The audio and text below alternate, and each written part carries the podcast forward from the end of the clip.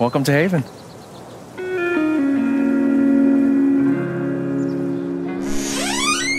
Papa, à quoi tu joues? Bonjour, je suis Jean. Et moi, c'est Jérôme. Nous sommes au mois de juin, le mois de tous les fichiers, et vous écoutez Papa, à quoi tu joues? Bah oui, parce que les fichiers juin.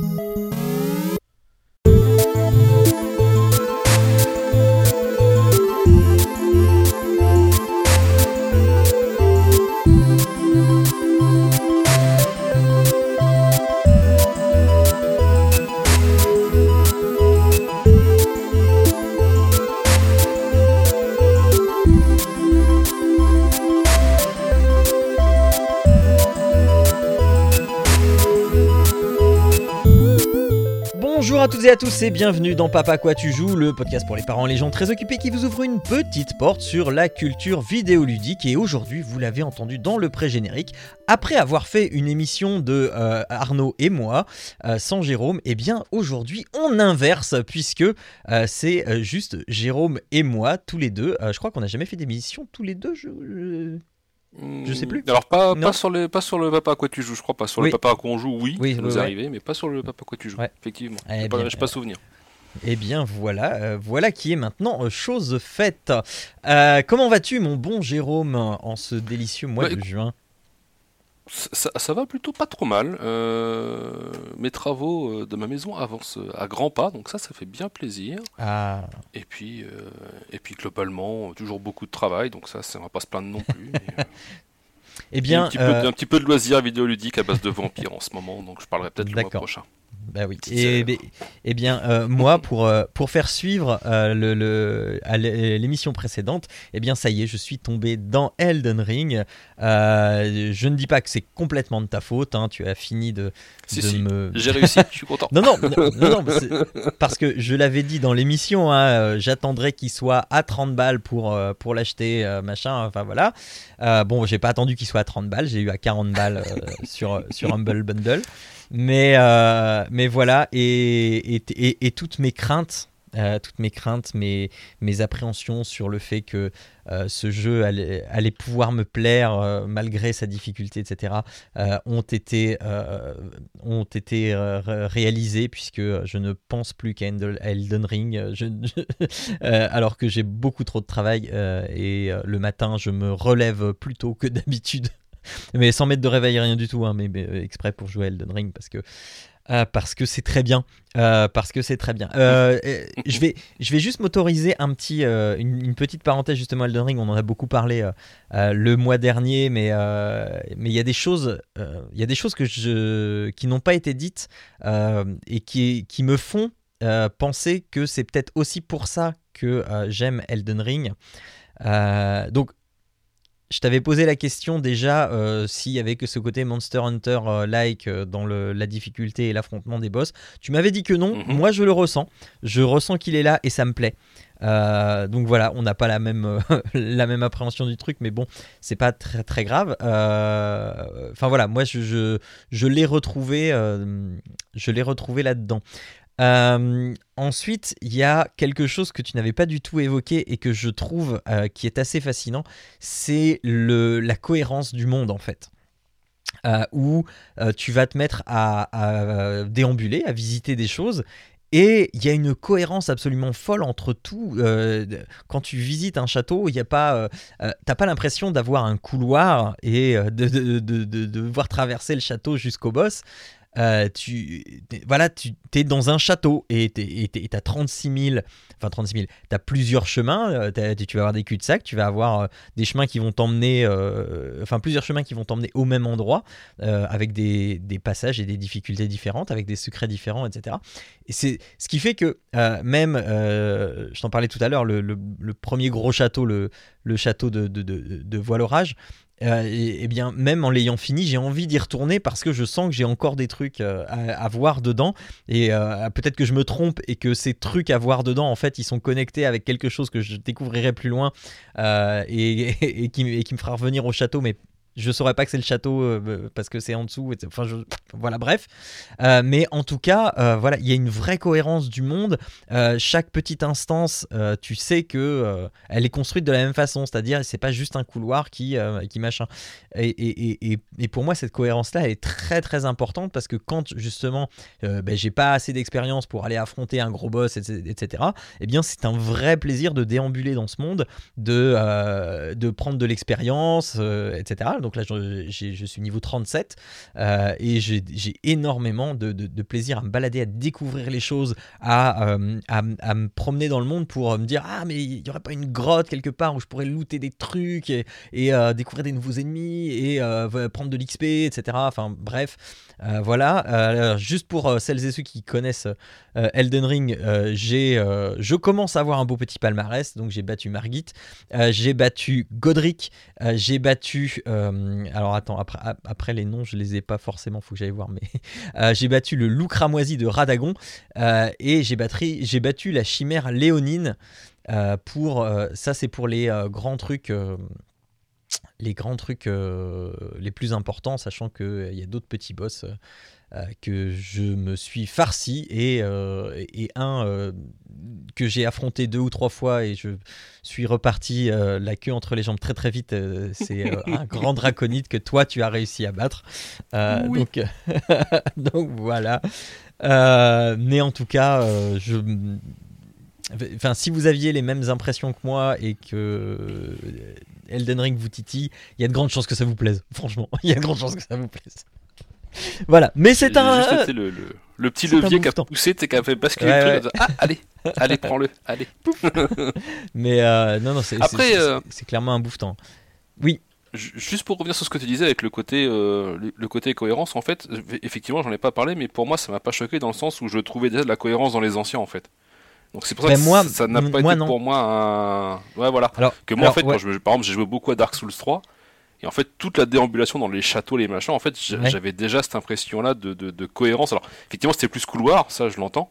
Mais, mais malgré tout, en fait, il y avait rien qui dénotait dans le décor. En fait, il te disait pas, ce truc n'est pas à sa place. En fait, tout était cohérent dans le défilé du jeu. Alors, là, il y a une cohérence dans la complétude, en fait. Euh, mm, mm. C'est c'est pas juste on a construit un chemin pour toi. C'est euh, voilà, il y a un lieu et ce lieu il existe, il est là, il est euh, il est pas juste euh, accessible pour les endroits que toi tu vas seulement avoir besoin de, de mm-hmm. visiter. Non, il y a des pièces à côté, il y a, y a des secrets, il y a des il y a plein de choses. Bah, je, pense que ça, ça va rebondir avec le côté ce que je disais, hein, le côté open world où en fait il y a plein de zones où tu vas pouvoir passer sans jamais les voir. Parce qu'en fait, c'est dingue. complètement anecdotiques, enfin, anecdotiques, c'est façon de parler, mais elles sont pas du tout obligatoires, elles sont complètement optionnelles et si tu, tu peux faire tout le jeu sans jamais passer dessus. Voilà, et ce fameux euh, géant draconide là, euh, mm. en fait, l'entrée de, de ce truc là, mais c'est un tout petit truc, c'est un tout mm. petit truc dans le monde, et euh, enfin, j'étais surpris de voir un boss de, de cette stature ici. Euh, avec euh, une carte aussi détaillée que ça ici. Euh, c'était clairement surprenant parce que tu te dis, ils ont développé plein de trucs auxquels on peut complètement passer à côté. Et il y a plein de trucs que les joueurs passent à côté. C'est, voilà, c'est absolument fou. Voilà, c'était pour le, le, le, petit, le petit aparté Elden Ring. et je, je, je, enfin, voilà, si vous avez du temps cet été, c'est clairement un jeu de l'été. Euh, voilà, un jeu de vacances. c'est plus compliqué, mais même ça. Ouais, ouais. Euh, donc, sinon, euh, pour le sommaire de cette émission, euh, eh bien, on, nous allons traiter des petites actus avec notamment le retour de Shadow. pas de dossier ce mois-ci, un seul jeu du mois qui sera Life is Strange New Colors. True Colors, pardon. Pourquoi j'ai mis New Colors? Life, Life is Strange True Colors. Euh, de Dontnod, hein, euh, studio que Jérôme apprécie particulièrement pour, sa pour son dynamisme, enfin pour, pour ses jeux très dynamiques. Euh, et euh, dans rien contre Dontnod, je sais pas pourquoi tu me mais non mais me des attentions que ben non mais on a déjà parlé de Life is Strange, on a déjà parlé de, de l'autre qu'on avait fait. Bah si t'étais tout seul avec moi pour cette émission là, bah si si si. C'était euh, tell me why. oui, tell me why, voilà, merci. Enfin voilà. Euh, Donc, donc voilà, donc on, on, verra si celui-là déroge déroge à la règle.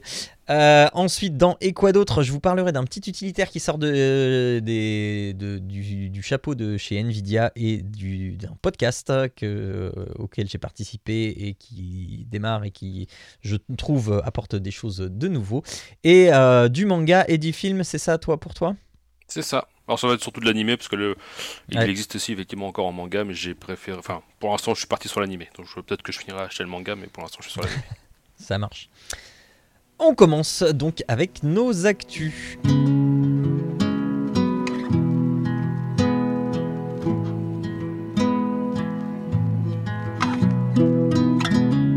Euh, les actus, on commence avec, euh, avec Microsoft. Microsoft qui a annoncé euh, le, au cours du mois dernier eh bien, des nouveaux devices, des devices qui sont dédié à l'accessibilité ah bah, pour pallier au handicap. Euh, donc c'était lors de son euh, Ability Summit euh, il y a quelques jours, c'était ah non oui quelques semaines, c'était le, 10 mai. Eh bien, on connaît un Microsoft qui avait déjà fait parler de lui dans le monde de l'accessibilité grâce notamment à ses accessoires pour jouer. C'était son euh, comment il s'appelait cette manette, euh, enfin ce contrôleur euh, adaptif là, je, j'ai plus son nom. Bref, on en avait largement parlé hein, en long, large en travers dans le mm-hmm. podcast à l'époque. eh bien, cette fois-ci, Microsoft va compléter cette gamme avec non pas des devices uniquement pour jouer, mais pour utiliser eh bien, de l'informatique. Donc, une nouvelle gamme de produits, de 7-8 produits, je crois.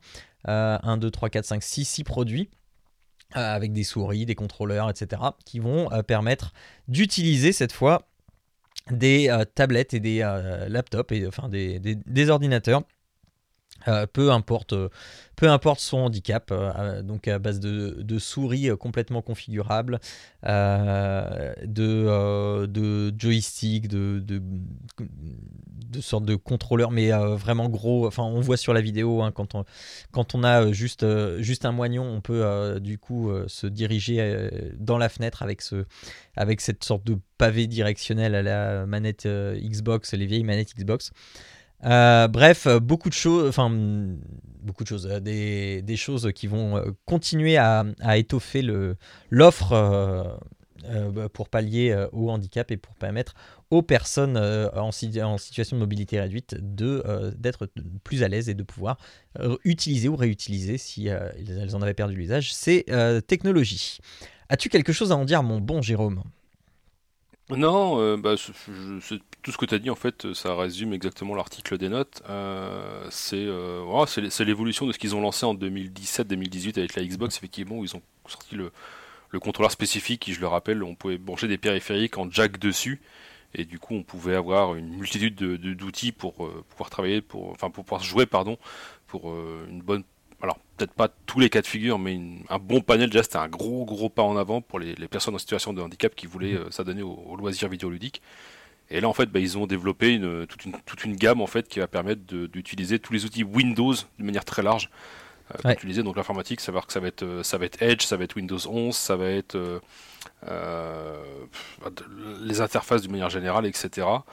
Et, j'ai trouvé bien, c'est que là, en fait, dans l'article, bon, il, mentionne principalement des contrôleurs, mais il y a aussi toute une gamme de trucs que j'ai vu pour des surfaces, notamment, qui sont sortis avec des sortes de, stickers pour les personnes, par exemple, les personnes qui sont malvoyantes. Euh, où en fait on va pouvoir coller des stickers en disant bah c'est là qu'on met le chargeur, c'est là qu'on la lecteur CD, c'est là qu'on branche le truc avec des vraiment des trucs qui, qui parlent avec des couleurs assez vives. Euh, et j'ai trouvé ça vachement bien en fait, qui, enfin que Microsoft continue ce qu'il avait inauguré euh, il, y a, il, y a, quelques années maintenant et qu'ils abandonnent pas l'affaire. Donc euh, ça c'est plutôt une bonne nouvelle. Donc non, je trouve ça mhm. très très très bonne initiative de leur part. Faudrait que alors je pense que les autres vont suivre le pas, hein, parce que malgré tout, on va en parler juste après, mais Sony, etc., même s'ils sont très en retard, je pense, par rapport à ça, mais c'est euh, c'est vraiment au cœur aujourd'hui des, des préoccupations de, des développeurs de manière générale en fait de, de, de rendre l'outil informatique en fait de ne plus avoir de soucis quand on est en, en situation de handicap pour être euh, bah, pouvoir user euh, faire usage de tous ces outils en fait qui sont mmh. aujourd'hui de plus en plus indispensables de toute façon.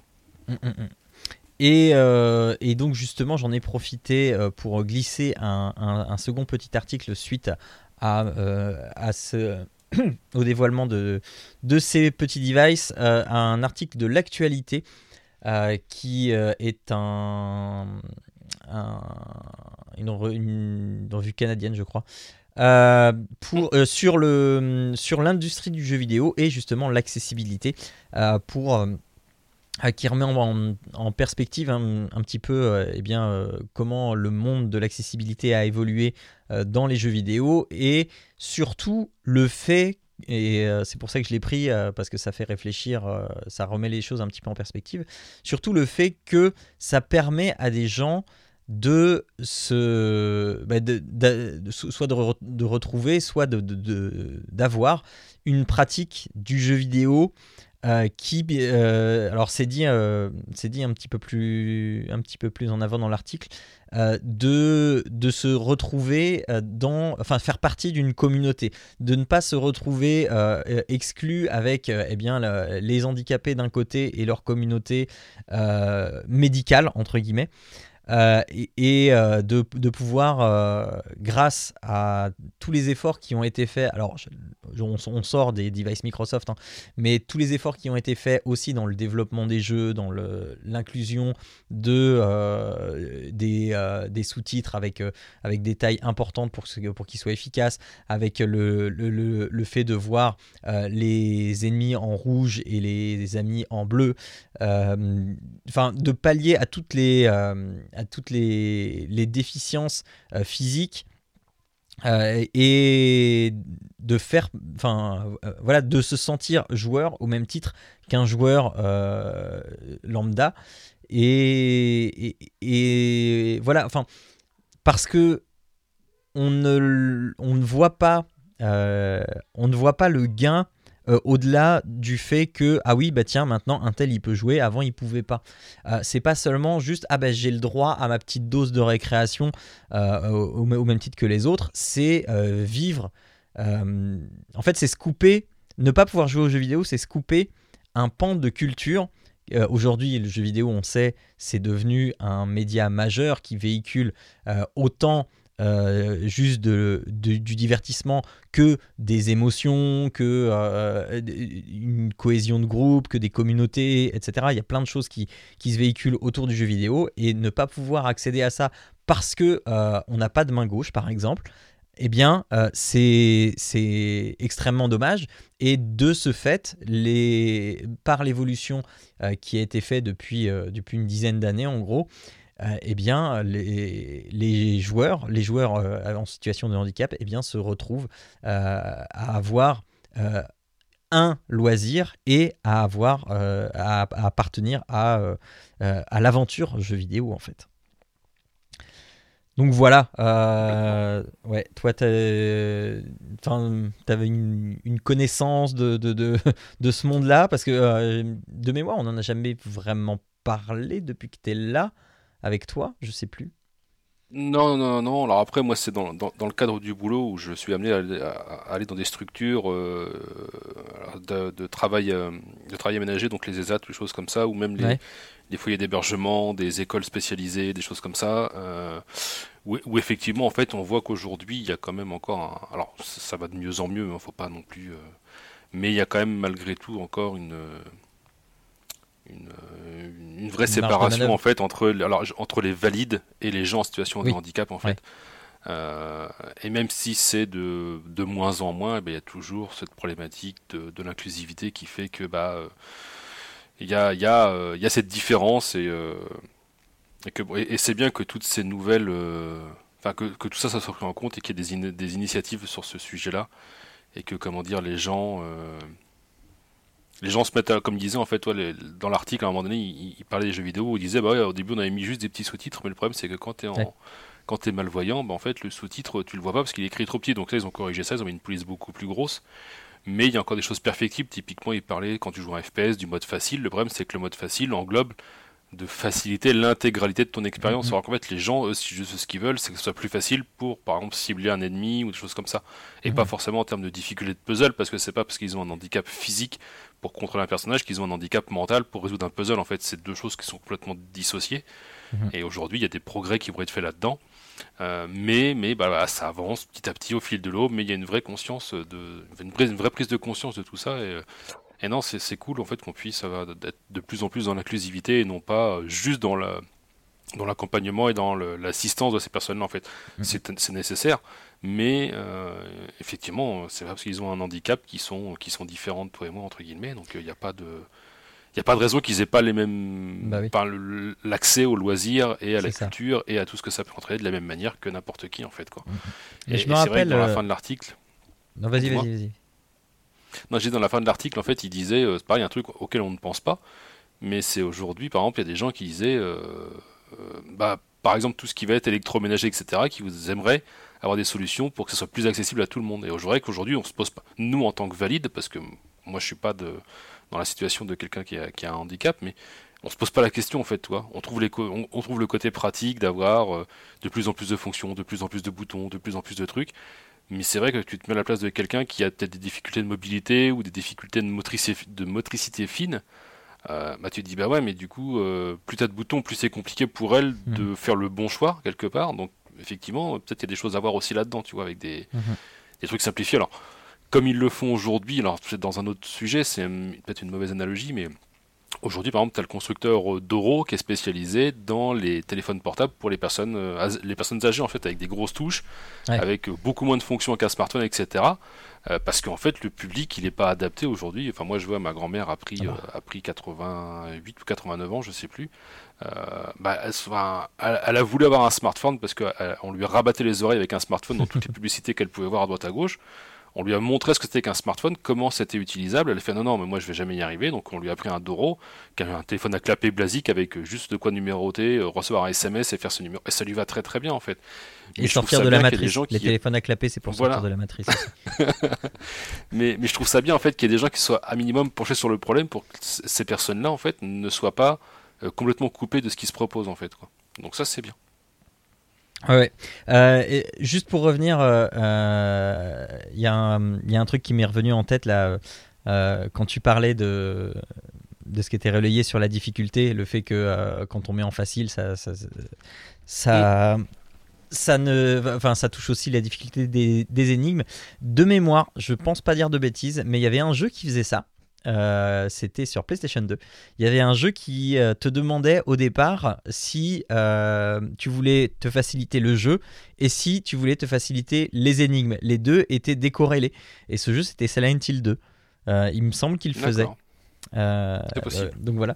Et juste pour dire un, dernier truc qu'on n'a pas encore relevé sur l'article et qui montre bien l'évolution de, de, de, la prise en compte de l'accessibilité dans le développement du jeu vidéo, c'est que maintenant, avant, la question de l'accessibilité donc se posait euh, une fois le jeu et une fois que le développement était bien lancé, etc. Et après, on, se demandait ah bah tiens comment on pourrait rendre ça plus accessible, etc. Ce qui n'était pas toujours facile parce qu'il y avait beaucoup de choses qui étaient déjà mises en place et ça nécessitait de refaire des choses ou de déconstruire des choses qui étaient déjà construites. Et maintenant, euh, les studios se posent de plus en plus la question de l'accessibilité avant tout ça, c'est-à-dire que, euh, comme c'est dit dans l'article, quand ils en sont encore au stade du crayon et du papier, euh, et donc on voit que les mentalités évoluent et qu'ils préfèrent développer des systèmes euh, pour l'accessibilité dans leurs outils de développement, parce que comme ça, plutôt que de le faire après, parce que si c'est dans leurs outils de développement, eh bien ça profite aux jeux qui sont en train de développer, mais ça profitera aussi aux futurs jeux qu'ils vont développer et ils vont pouvoir euh, avoir les feedbacks, les retours, etc. et, et, euh, et améliorer si euh, il y a lieu de le faire et apparemment selon l'article il y a encore de la marge. Voilà voilà. Euh, ensuite, euh, de quoi qu'on parle? On parle eh bien de Shadow, hein, mon entreprise française préférée. Shadow, Shadow qui revient sur le devant de la scène. Euh, je ne sais pas si tu es allé voir la, petite, le, petit event en ligne que Shadow a fait. Sur Twitch. Non, mais euh, donc euh, c'était le 18 mai, si mes souvenirs sont bons. Euh, on a eu droit au retour du bon vieux stream, du bon vieux live de chez Shadow, Shadow News, qui n'était qui s'est débaptisé Shadow News et alors je ne sais plus comment ils l'ont ils l'ont renommé. Shadow Spotlight. oui non alors ça c'était le nom de l'event c'était encore ah autre chose bref bref excuse-moi euh, et donc Shadow revient euh, donc euh, avec après les différents déboires que j'ai pu relayer dans cette émission.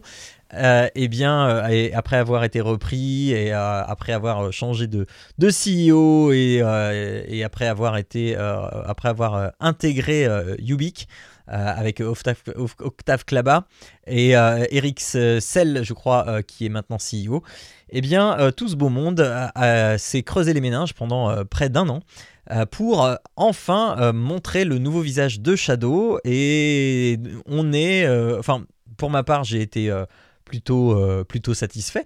Euh, et c'est dommage qu'Arnaud ne soit pas là. Arnaud, je pense très fort à toi, mais je lui ai envoyé le, lien. Euh, parce que, euh, oui, ça y est, ami, ami canadien, eh bien, Shadow va se déployer à l'automne dans votre beau pays et dans plusieurs autres pays européens. Mais ça y est, Shadow arrive au Canada. Donc euh, euh, c'est Arnaud qui va être content. Euh, et bien, alors Shadow, qu'est-ce qu'il y a de neuf chez Shadow? Eh bien la nouvelle offre Shadow qui prend la forme de ce qui avait été prédessiné hein, il, y a, il, y a, quelques mois déjà. Donc on a une offre de base à 30 euros. Alors 29,95, enfin voilà, bref, 30 euros, auquel on va pouvoir ajouter une option une option Power, euh, Power qui va être, euh, qui va être euh, eh bien l'équivalent du, du gros PC gonflé. Alors l'option Power, elle est à, à 15 euros, je crois. Attends, parce que je suis même pas sur le lien de ce que je, de ce que je suis en train de... 14,99. Voilà. Donc 15 euros et qui va nous donner accès en fait à un CPU AMD EPIC, à une, à une RTX de 3070. sachant que l'offre de base euh, de Shadow en ce moment, c'est toujours avec le même matériel. Alors je sais plus, euh, je sais plus sur on, euh, est sur de la 1080 encore, je crois. Euh, ce, qui, ce qui commence à être un peu limité hein, pour, les jeux, euh, pour les jeux actuels, on se le cache pas, mais qui reste tout à fait correct pour, un, PC, un PC traditionnel si on n'est pas, si on un, gros joueur qui veut les tout derniers trucs. Enfin voilà, moi cette émission, avant que je sois sous euh, Shadow euh, Infinite, c'est-à-dire avec une, euh, avec une 2080. avant que je sois sous cette configuration là, bah, tous, les tests que je faisais c'était sur, le Shadow avec une 1080 donc c'était ça reste quand même ça reste quand même chouette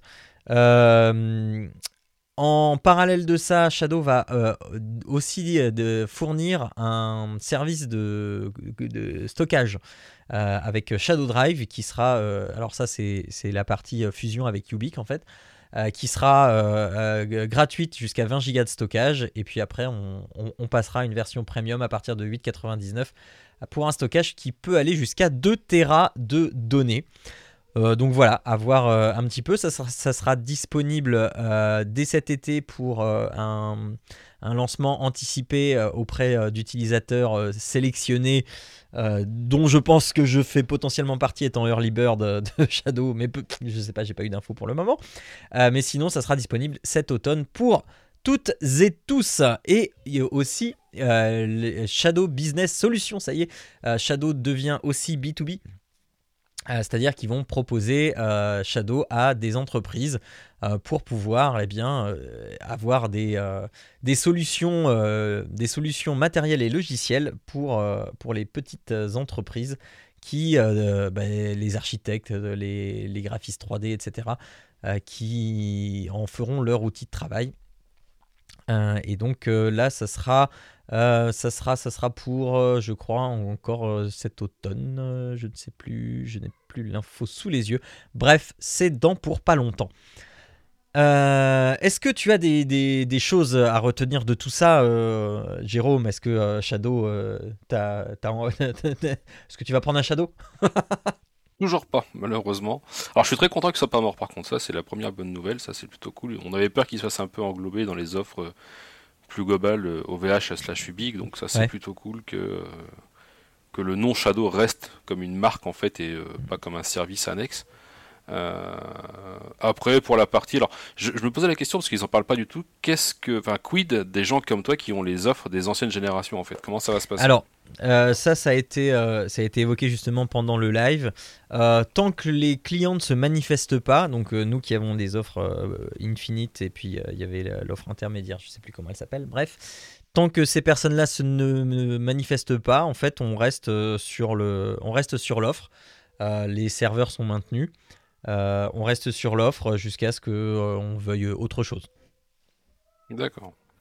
Donc, euh, donc, voilà. Donc, moi pour l'instant, pour l'instant moi je vais pas bouger. de, passer d'une 2080 à une à une 3070. Voilà, c'est pas un super move. non, non, donc, Ça aurait été une 3080 Ti ou un truc comme ça. Je dis bon bah oui, effectivement. Là, il y a peut-être matière, mais là, effectivement, le, gap est pas non plus euh, de ouf. Après, le drive, euh, le drive, je suis un, peu plus sceptique, je sais pas trop. Euh, il y, a beaucoup de concurrence sur ce marché de, cloud, de, stockage cloud, en fait, donc je ne mhm. sais pas trop s'ils vont réussir à se faire une place là-dedans. Pourquoi pas, après tout, euh, bah, faut tenter, hein, ça coûte. Bah voilà, ça leur coûte pas grand-chose techniquement, ça leur coûte pas grand-chose de tester un truc comme ça. en, tant qu'utilisateur Shadow, tu auras tes 20 gigas de de, de, stockage cloud euh, que tu pourras retrouver sur tes autres machines, mm. euh, etc. Bon, après, moi, je le fais. Euh, j'ai déjà iCloud Drive et puis Google Drive sur mon Shadow et sur mes autres machines, donc qui me permettent de, de faire le lien. Sur mais tu vois, je, je, compare ça par rapport, par rapport à l'offre Office 365, où en fait, de base, tu as 1 Tera d'inclus dans ton abonnement en fait. Donc le mec qui a déjà 1 Tera sur son OneDrive, bah en fait, qu'est-ce qu'il va aller prendre un Shadow Drive à côté en plus, tu vois Enfin, mm-hmm. Surtout que le OneDrive lui coûte rien de plus que son abonnement. Alors, faut payer l'abonnement 365, c'est un, autre débat, mais. Euh, mais euh, bah ouais, mais le problème, c'est que, enfin, moi, dans le milieu dans lequel, enfin, je, le rappelle, je bosse dans pour une, société de services en informatique, mhm. en fait, dont on voit qu'il y a une forte recrudescence des gens qui basculent sur 365, en fait, quoi. D'accord. Donc, euh, donc, en fait, les gens n'achètent plus des licences. Pardon? Pas que des pros. Alors moi je travaille qu'avec du pro principalement, mais quand je dis du pro, ça va être ça va être des collectivités, ça va être mhm. des collèges, ça va être euh, ça va être des TPE, des PME, des auto-entrepreneurs, des cabinets d'architectes, comme tu dis, des choses comme ça. En fait, tous ces gens-là en fait petit à petit basculent sur des solutions 365 en fait. Parce qu'effectivement dans le 365, tu as le pack office qui est tout le temps maintenu du coup, donc tu plus besoin de racheter régulièrement quand tu changes ta machine ton pack office, il est maintenu. Tant que tu as ta licence, il est maintenu tu euh, bah, tous les outils à côté, donc le Teams, euh, le OneDrive quand on parlait, etc. Donc tu as tous ces outils-là collaboratifs. Et, Microsoft, toi, ils ont mis, un, ils ont mis tout, tout dans un package, en fait. Et c'est vrai qu'aujourd'hui, euh, bah, c'est avantageux parce que pour un, un tarif qui n'est pas déraisonnable, je veux dire qu'aujourd'hui, ça doit être peut-être je crois que c'est 15 balles par mois quand tu es pro, quelque chose comme ça. D'accord. Euh, par utilisateur. Hein. Euh, oui, oui. Bah, euh, au final, tu as. Non, mais bien sûr, mais au final, tu as quand même un, ensemble d'outils qui peut faire que bah, tu as besoin de te réinvestir ailleurs dans d'autres solutions. Toi, tu as besoin d'acheter un, Zoom d'acheter un Zoom Pro, par exemple, pour des conférences. Tu n'as pas besoin d'acheter un iCloud Drive ou un Google Drive pour faire du stockage. Tu as déjà tout dans la solution 365, en fait. Donc, c'est vrai mhm. que le package est bien flisté. Et sur la dernière partie de Shadow, sur la partie B2B, alors c'est bien, c'est bien. Le problème que moi j'y vois, et encore une fois, c'est parce que je peut-être j'ai un regard biaisé par rapport à mon, expérience pro, euh, c'est qu'aujourd'hui, en fait, on, on a encore une vraie problématique d'infrastructure, en fait. C'est-à-dire qu'aujourd'hui, proposer des solutions B2B, c'est bien. Dans les grandes villes, sûrement que ça marche, mais dans les zones un peu plus rurales, comme par chez nous, euh, y a, bah, c'est encore très très loin. Ah ouais, non, non je te garantis que sur l'intégralité du territoire, j'ai encore beaucoup de professionnels qui n'ont pas la fibre. Mais quand je dis beaucoup, c'est que sur euh, un, panel, alors je vais dire des chiffres qui sont pas les bons, mais sur un panel peut-être de, de, 1500 2000 entreprises, j'en ai, euh, allez, peut-être une moitié qui a la fibre. Le reste, ils sont même pas éligibles en fait. Donc c'est même pas qu'ils peuvent pas la, qu'ils veulent pas la prendre, c'est qu'ils sont même pas éligibles en fait. Quoi. Ouais, mais, ouais, mais d'ici 3 ans, euh, normalement, c'est bon. Ah, ça fait ça fait 10 ans qu'on nous dit d'ici 3 ans si tu veux. ah non, ah non, non, non, je le, vis au quotidien. Le plan fibre, il, a ah, été annoncé sur, euh, il a été annoncé sur 15 ans, je crois. Ah, oui, donc si je dis que ça fait 10 ans. Bah oui. On nous dit ah ça va venir, ça va venir, ça va venir, bah ouais, mais ça vient toujours pas en fait quoi. Bah, euh, théoriquement, dans 3 ans, c'est problématique parce que. Alors, on, en reparlera parce que je sais, toi, par exemple, je sais que dans le pro, effectivement, comme ils veulent accélérer le déploiement de la fibre, euh, bah, le problème c'est que malheureusement, bah, c'est comme dans tout process où on te dit il faut aller vite bah, c'est que c'est pas toujours très bien fait. Donc en fait, les gens, il faut qu'ils recassent et qu'il faut qu'ils repassent des fibres parce qu'en fait, des fois, c'est ni fait ni à faire. C'est pas fait avec les bonnes profondeurs d'enfouissage, de, ou alors c'est fait en aérien, mais t'as un poteau qui tombe, faut recommencer tout. Hmm. Euh, sauf qu'une fibre, bah, c'est pas un bout de cuivre, hein, donc tu la répares pas de la même manière. Et, euh, et là où en fait, où ils devraient accélérer le déploiement, bah, ils sont en train d'accélérer la remise en conformité de ce qui a déjà été déployé en fait. Donc euh, c'est un peu compliqué sur le territoire et c'est ça qui me pose problème. Alors je pense que dans les grandes villes, et encore pas que, parce que toi, j'avais des des clients euh, plein cœur de Paris, hein, dans, le, dans le 7e et dans le 8e. Euh, ils n'avaient pas la fibre hein, jusqu'à il y a encore un an. Hein, donc, euh, Et pourtant, tu es en plein cœur de Paris. Quoi. donc tu te dis, bon. Donc je sais pas si les solutions B2B, et je sais par exemple par des cabinets d'architectes sur les solutions techniques, je sais qu'aujourd'hui ces gens-là sont encore très très très attachés à leur machine, à leur projet en local, etc et que tant que eux ils auront pas la fibre parce que c'est pareil quand tu travailles euh, tout seul en architecture sur un truc avec une fibre ça va. Si tu as un mhm. cabinet de 50 collaborateurs tu fais comment? Ouais c'est ça. Bon après euh, tu vois. Ouais. après les cabinets d'architectes à 50 collaborateurs ça fait beaucoup mais mais non non oui les, bah non mais même, même, ne serait-ce que 20 non, mais, même ne serait-ce oui, non mais j'y avais déjà pensé moi euh, dans le cadre d'un de, d'un établissement scolaire. Euh, mm. si tu équipes une salle, voilà, tu as, déjà 25, euh, 25, 25 euh, machines. Mm. Enfin voilà, pour, il te faut des. À Star Life, il, il, te faut des connexions pro et des serveurs pro. Et enfin, ça, ça va vite chiffrer ça. à ce moment-là. Ça, ça chiffre. Et, et le problème, c'est que ta ligne, ta ligne giga, alors aujourd'hui, ils font des offres qui vont, qui vont aller au-delà du giga, hein, ça, ça se développe aussi. Mais et aujourd'hui, ta, ta, ligne giga, elle va être saturée. Quand tu seras en salle multimédia avec tes élèves, bah, les autres, ils feront quoi? L'administratif qui ne pourra pas faire euh, ce qu'ils ont besoin sur les outils euh, déportés, euh, comment ça va ah Non, non, non, alors. Alors non, non, il y a, il y a, c'est décorrélé. Il y a le pédagogique et l'administratif. C'est deux réseaux distincts. Ah bah ça, bah, ça dépend, mais c'est ta connexion internet, c'est la même. Euh, non, non, pas vraiment. Non, en fait, euh, non. Euh, on peut très bien être en rad internet du côté pédagogique, alors que sur le côté administratif, ça marche. Ah oui, parce que dans, bah, dans l'établissement que tu as choisi, ils ont fait le choix d'avoir deux connexions. Non, c'est, c'est, enfin, les collèges sont faits comme ça. Ah, pas tous. Crois-moi bien que pas tous. Bah, théoriquement, ils sont faits comme ça puisque la fibre est mutualisée. bah, ouais, non mais parce que la, fibre est, mutualisée. On a, alors, dans le Calvados. Ah, même pas, même pas dans le Calvados, là où tu bosses. Bah, c'est bizarre, parce que normalement, c'est l'académie qui gère ce genre de choses. Bah écoute, je ne sais pas. bref, c'est un autre débat, on va pas. C'est pas, pas, le sujet, mais, euh, mais, euh, mais effectivement, aujourd'hui, le problème d'infrastructure, en fait, je pense, ralentit le déploiement de ces solutions B2B, euh, qui au demeurant pourraient être intéressantes, hein, mais, mais, une fois encore, c'est une question de coût, c'est une question d'amortissement. là, dans l'article, il parle même pas du tout, en fait, des grilles éventuellement tarifaires, parce que ça va être peut-être au, cas par cas. Mhm. Mais bon, faut, faut regarder ce que ça coûte par rapport. Euh, parce que c'est toujours ça, hein, quand as un professionnel qui veut se lancer, il va comparer euh, entre euh, l'acquisition, l'amortissement, la location, il va regarder. il va regarder en fait ce qui va lui coûter le moins cher ah ou, mhm. ou, ce qui est le plus facile à, enfin, financièrement dans, sa, dans son roulement de trésorerie, ce qui est le plus facile à gérer. Quoi, donc, ouais. Alors là, aussi pour celles et ceux qui connaissent Shadow, il y, y, a une question auquel je n'ai pas de réponse. Euh, alors peut-être j'ai pas fait assez attention. C'est justement sur l'offre euh, sur l'offre business. Euh, Shadow sur le sur son offre normale, on peut pas laisser son PC tourner à vide. si je veux faire un rendu Blender et que je fais rien à côté, si je touche pas mon mon ordinateur, Shadow est prévu sur, des, sur des créneaux où il y a beaucoup d'utilisateurs, est prévu pour s'éteindre au bout de 30 minutes, 30 minutes d'inactivité.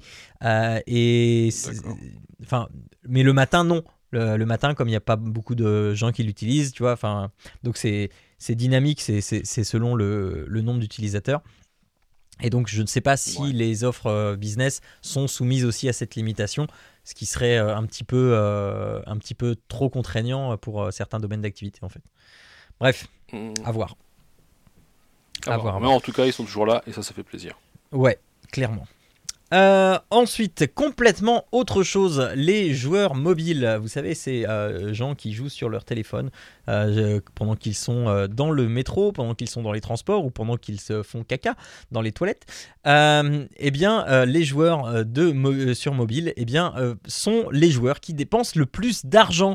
il y a un marché estimé à 136 milliards de dollars pour l'année 2022, sachant que l'année record, c'était en 2019. Hein, on se demande pourquoi, qu'est-ce qui s'est passé, euh, avec un, pic à 210 millions de dollars euh, de, chiffre d'affaires. Euh, et les jeux, les jeux mobiles représentent à eux seuls 61% du marché mondial du jeu vidéo. voilà, c'est, enfin, c'était juste pour, pour vous donner quelques chiffres euh, de, du, jeu mobile parce que même si on aime beaucoup s'en moquer, euh, c'est euh, c'est une, une manne financière. Enfin, on, comprend pourquoi les, les boîtes veulent développer sur mobile parce que quand un jeu marche sur mobile et qu'il est fait sur le modèle freemium, eh bien du coup ça engrange de l'argent encore beaucoup et beaucoup et j'en veux pour preuve. Et ça j'ai toujours eu du mal. Je vous ai présenté il y a presque deux ans de ça, deux, ou trois ans, je sais plus, j'y joue encore, euh, un, petit jeu mobile qui s'appelle Senseiya Awakening, euh, donc auquel je joue toujours, auquel je suis euh, très accroché. Accro. ah bah écoute, j'ai une fibre nostalgique Senseiya qui, qui ne démord pas. et, et, ce jeu, en fait, il fait partie des, des jeux gratuits modèle freemium là. Euh, qui, euh, je l'avais dit à l'époque, hein, n'empêche pas de jouer euh, si tu ne payes pas. Néanmoins, les achats en jeu sont incroyablement chers. mais, vraiment, vraiment, je trouve que c'est abusé. Et parfois, tu as des, des, events, des events communautaires où tu, pour débloquer des bonus, en fait, il faut que les gens achètent des packs. Euh, et plus tu as de packs achetés, plus le bonus à la fin de la période va être, euh, va, être énorme. Eh ben, eh ben, eh ben ça, monte à une vitesse. C'est hallucinant. La vitesse à laquelle ça monte, c'est. Enfin voilà. Et donc. Euh, voilà, les, les, joueurs mobiles dépensent beaucoup d'argent, beaucoup trop d'argent, semblerait-il. après, voilà, si, si on veut absolument, enfin, si on n'est pas tomber dans l'addict et qu'on veut euh, récompenser le studio pour son travail, euh, euh, bah, voilà, pourquoi pas. Mais bon. bref, du coup, les joueurs casual, enfin les, les, joueurs de jeux hyper casual, j'avais lu un article sur l'hyper casual gaming que je n'ai pas mis, j'aurais dû le mettre, mais j'ai pas eu le temps de le potasser. Euh, sur l'hyper casual gaming qui est, euh, cette catégorie de jeux euh, genre Flappy Bird, les jeux auxquels on joue 5 minutes mais qui rencontrent un succès monstre, qui donc du coup sont les bases de ça et, qui ont évolué en jeux maintenant qu'on connaît et qui rapportent beaucoup d'argent et qui sont des poules aux œufs d'or. Est-ce que tu as des choses à dire là-dessus, toi qui joues énormément sur, sur mobile? Bah évidemment, tu sais bien que c'est ma grande passion les jeux mobiles. Bah oui. Euh, non, non. Après, après effectivement, c'est des marchés qui, je pense, de toute façon, vont de plus en plus exploser, hein, parce que parce qu'aujourd'hui les enfants euh, ont des, mobiles de plus en plus tôt, euh, de manière générale. Alors quand je dis mobile, j'entends tablette et portable, hein, j'entends pas que téléphone portable, c'est un device mobile. Et, et, voilà, alors comme tu dis, il faut, faut, rester ultra vigilant sur les achats in-game parce qu'en fait, c'est c'est là-dessus qu'ils génèrent de l'argent, hein, faut pas rêver. Le, mm-hmm. et, et, je peux, et je peux comprendre que, euh, bah, qu'effectivement, c'est très tentant des fois de cliquer. Allez, je prends un petit pack. Allez, je prends un petit, un petit skin. Allez, je prends euh, des cristaux pour faire une roulette en plus. Mais en fait, euh, en fait, non. Moi, je sais que je suis pas du tout la cible de ce genre de truc. mais parce que c'est mes habitudes de jeu et mon, mon, mon expérience vidéoludique qui fait que c'est pas du tout ma cam en fait mais, mais je vois ma fille euh, qui a son, sur son portable, elle joue à des petits jeux. Alors tout est bloqué donc elle peut pas faire de dépenses de toute façon, mais, euh, mais malgré tout, euh, dès qu'elle joue à un truc, tous les, tous les tours de jeu, elle est sollicitée pour acheter des crédits, pour acheter des machins, pour acheter des trucs. Mais à chaque fois qu'elle joue, à chaque fois en fait on lui met un petit écran de pub, regarde une vidéo, vas-y clique là, achète pour 2,99$, 100 pièces, achète. Je fais putain mais c'est pas possible quoi. Et effectivement, tu comprends qu'il fasse de l'argent parce qu'au bout d'un moment, tu as vite fait de mal cliquer si t'as pas. Si les parents ou la surveillance ou l'éducation ou l'accompagnement a pas été t'as pas expliqué clairement à l'enfant que ça pouvait être rapidement compliqué, bah effectivement tu comprends qu'il y a des, des, des, sommes, comme tu dis, qui très rapidement peuvent devenir complètement déraisonnables en fait quoi. Mhm. Donc euh, attention, attention, attention. Mais bon, on ne condamne pas non plus euh, ce genre de, de pratique si ça vous fait plaisir. Ah, si vous y trouvez ah oui, non. Si, c'est en, pleine conscience, j'ai pas de débat, mais euh, c'est plus pour les publics un peu plus jeunes qui, qui moi, ça me fait peur en fait. Il faut, faut, garder l'esprit que des fois, c'est pas toujours très simple. Pédagogie. De pouvoir discerner, de... c'est ça. Euh, ensuite, euh, euh, eh bien, oui, on va partir du côté d'une étude qui a été faite sur plusieurs années. Alors attention, ça va, enfin, il y a, y a débat. donc, une étude qui dit que les jeux vidéo auraient une incidence positive sur le quotient intellectuel des enfants. Alors, euh, je ne veux pas tomber dans le Ah, j'ai trouvé un article positif sur le jeu vidéo, euh, euh, faisant la promotion tout de suite, voilà, pour, pour Tata Suzanne, la fameuse Tata Suzanne, hein, des, des repas en famille qui ne, qui ne jurent que par descendre le jeu vidéo et ses lectures du, du Figaro. mais euh, du coup, sur cette étude qui a été faite sur 11 500 enfants américains euh, sur euh, bah, plusieurs années, eh bien, il, a été, il aurait été prouvé que la pratique du jeu vidéo à raison d'au moins une heure par, par jour. Aboutit à l'augmentation de 2,5 points de QI pour, pour les personnes pour les personnes étudiées. Euh, maintenant, euh, voilà, euh, ce n'est que 2,5 points de QI, c'est pas énorme. et par contre, l'article, hein, l'article qui vient de Science et Vie, est ma foi plutôt bien écrit puisque on, on, décorrèle bien le quotient intellectuel et l'intelligence. On, on, essaye de mettre les points sur les petites zones d'ombre qui sont que euh, eh bien euh, on n'est pas tout à fait sûr non plus il y a plein de il y a plein de facteurs euh, extérieurs aussi qui font que on peut développer enfin, on peut améliorer son son score de, de quotient intellectuel par d'autres biais. Il y a plusieurs facteurs qui rentrent en jeu. et on oppose ça aussi au temps d'écran par rapport à la télévision et aux réseaux sociaux. Et enfin, je trouve que c'est euh, assez complet. C'est euh, ça prend pas le parti de dire ah ben vous voyez que les jeux vidéo finalement c'est bien. Euh, on nous remet même un petit taquet disant que on a aussi trouvé des impacts négatifs des jeux vidéo sur des aspects cognitifs. après, j'ai envie de dire on, même si euh, c'est une preuve scientifique à l'appui et l'étude le dit d'elle-même, euh, c'est que 11 500 enfants, même si c'est beaucoup, euh, c'est que 11 500, ils sont tous américains, donc c'est voilà, c'est pas non plus une étude globale. et et enfin, on n'a pas attendu ce genre d'études pour se rendre compte que nous, ayant pratiqué, euh, peut-être qu'on avait des euh, meilleurs réflexes sur euh, certaines choses, sur la concentration, sur, sur si on a joué beaucoup à Tetris, le, enfin, l'agencement des, le fait d'être visuel pour, enfin d'être plus facilement visuel pour agencer des choses.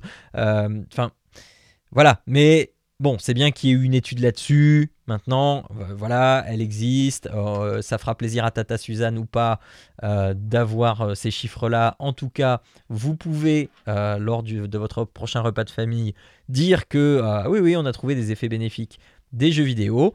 et puis comme ça, si vous n'aimez pas Tata Suzanne, au moins ça lui rabattera son caquet pendant deux minutes.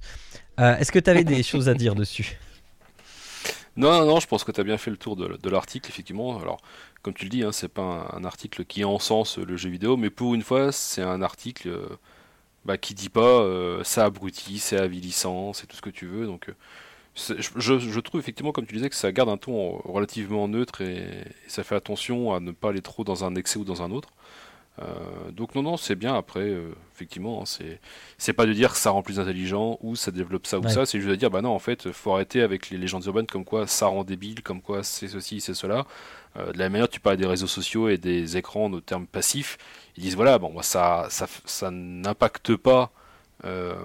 Enfin, ça, ça vous rend pas plus intelligent, effectivement, enfin plus intelligent façon de parler, mais ça mhm. ne développe aucune aucune connexion au niveau du cerveau. Maintenant, ça n'en détruit pas non plus. Donc, faut arrêter à un moment donné de dire que euh, regarder devant la télé, ça, ça, ça, te fait devenir un légume. C'est pas vrai, quoi. Enfin, mhm. c'est aussi bien des fois d'avoir des moments euh, où tu es juste passif devant un écran, euh, tant que c'est toujours dans la limite du raisonnable en fait c'est toujours ça. Pas comme tout hein, c'est tout ce qui est à l'excès c'est jamais bon de toute façon mhm. Donc, euh, donc là, c'est ouais, bien d'avoir un article qui est neutre et qui dit voilà, il y a une étude, comme tu l'as dit, effectivement, voilà, on a constaté ça. Maintenant, attention, il y a ça et ça aussi. Il faut pas le prendre non plus pour argent comptant. Mais, euh, mais c'est bien de voir un truc qui, pour une fois, dit pas ah, les jeux vidéo c'est mal, ah, euh, les écrans c'est mal, ah, les réseaux sociaux c'est le diable, machin. Bon, voilà. Au moins, c'est bien, quoi. Il y en a de plus en plus, je trouve, qui, qui sortent de, des articles de, ce type-là. Et comme tu dis, pour Tata Suzanne, des fois, c'est bien aussi de lui remettre en disant bah, attends, regarde c'est pas euh, c'est pas le paysan du coin qui me sort ça, c'est Science et Vie quoi. Science et Vie, c'est un truc que, tu trouves n'importe où. Euh, je sais pas si ça existe encore en kiosque, mais euh, si, si, si, Mais du coup, bon bah voilà, donc là tu te dis voilà, c'est quand même un truc à un rayonnement, donc potentiellement, si tu me crois pas moi, crois-les au moins eux, parce que eux ils ont quand même un rayonnement qui est pas le même quoi oui, mais c'est oui, mais c'est c'est euh, le complot, la 5G, tout ça, la science. Euh. C'est ça. C'est des capitalistes, je suis sûr. C'est pas des, communistes, pas des capitalistes, pardon. C'est des Russes, tout ça. Euh, c'est de leur faute. Ouais. Ensuite, histoire de, de, changer encore complètement de sujet. une petite pub que j'ai vu passer, une pub norvégienne pour prôner l'inclusion euh, hommes-femmes dans euh, le jeu vidéo et notamment l'e-sport.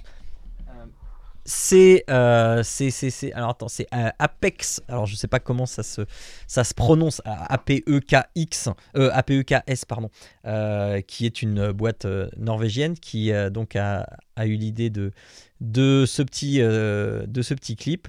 attends,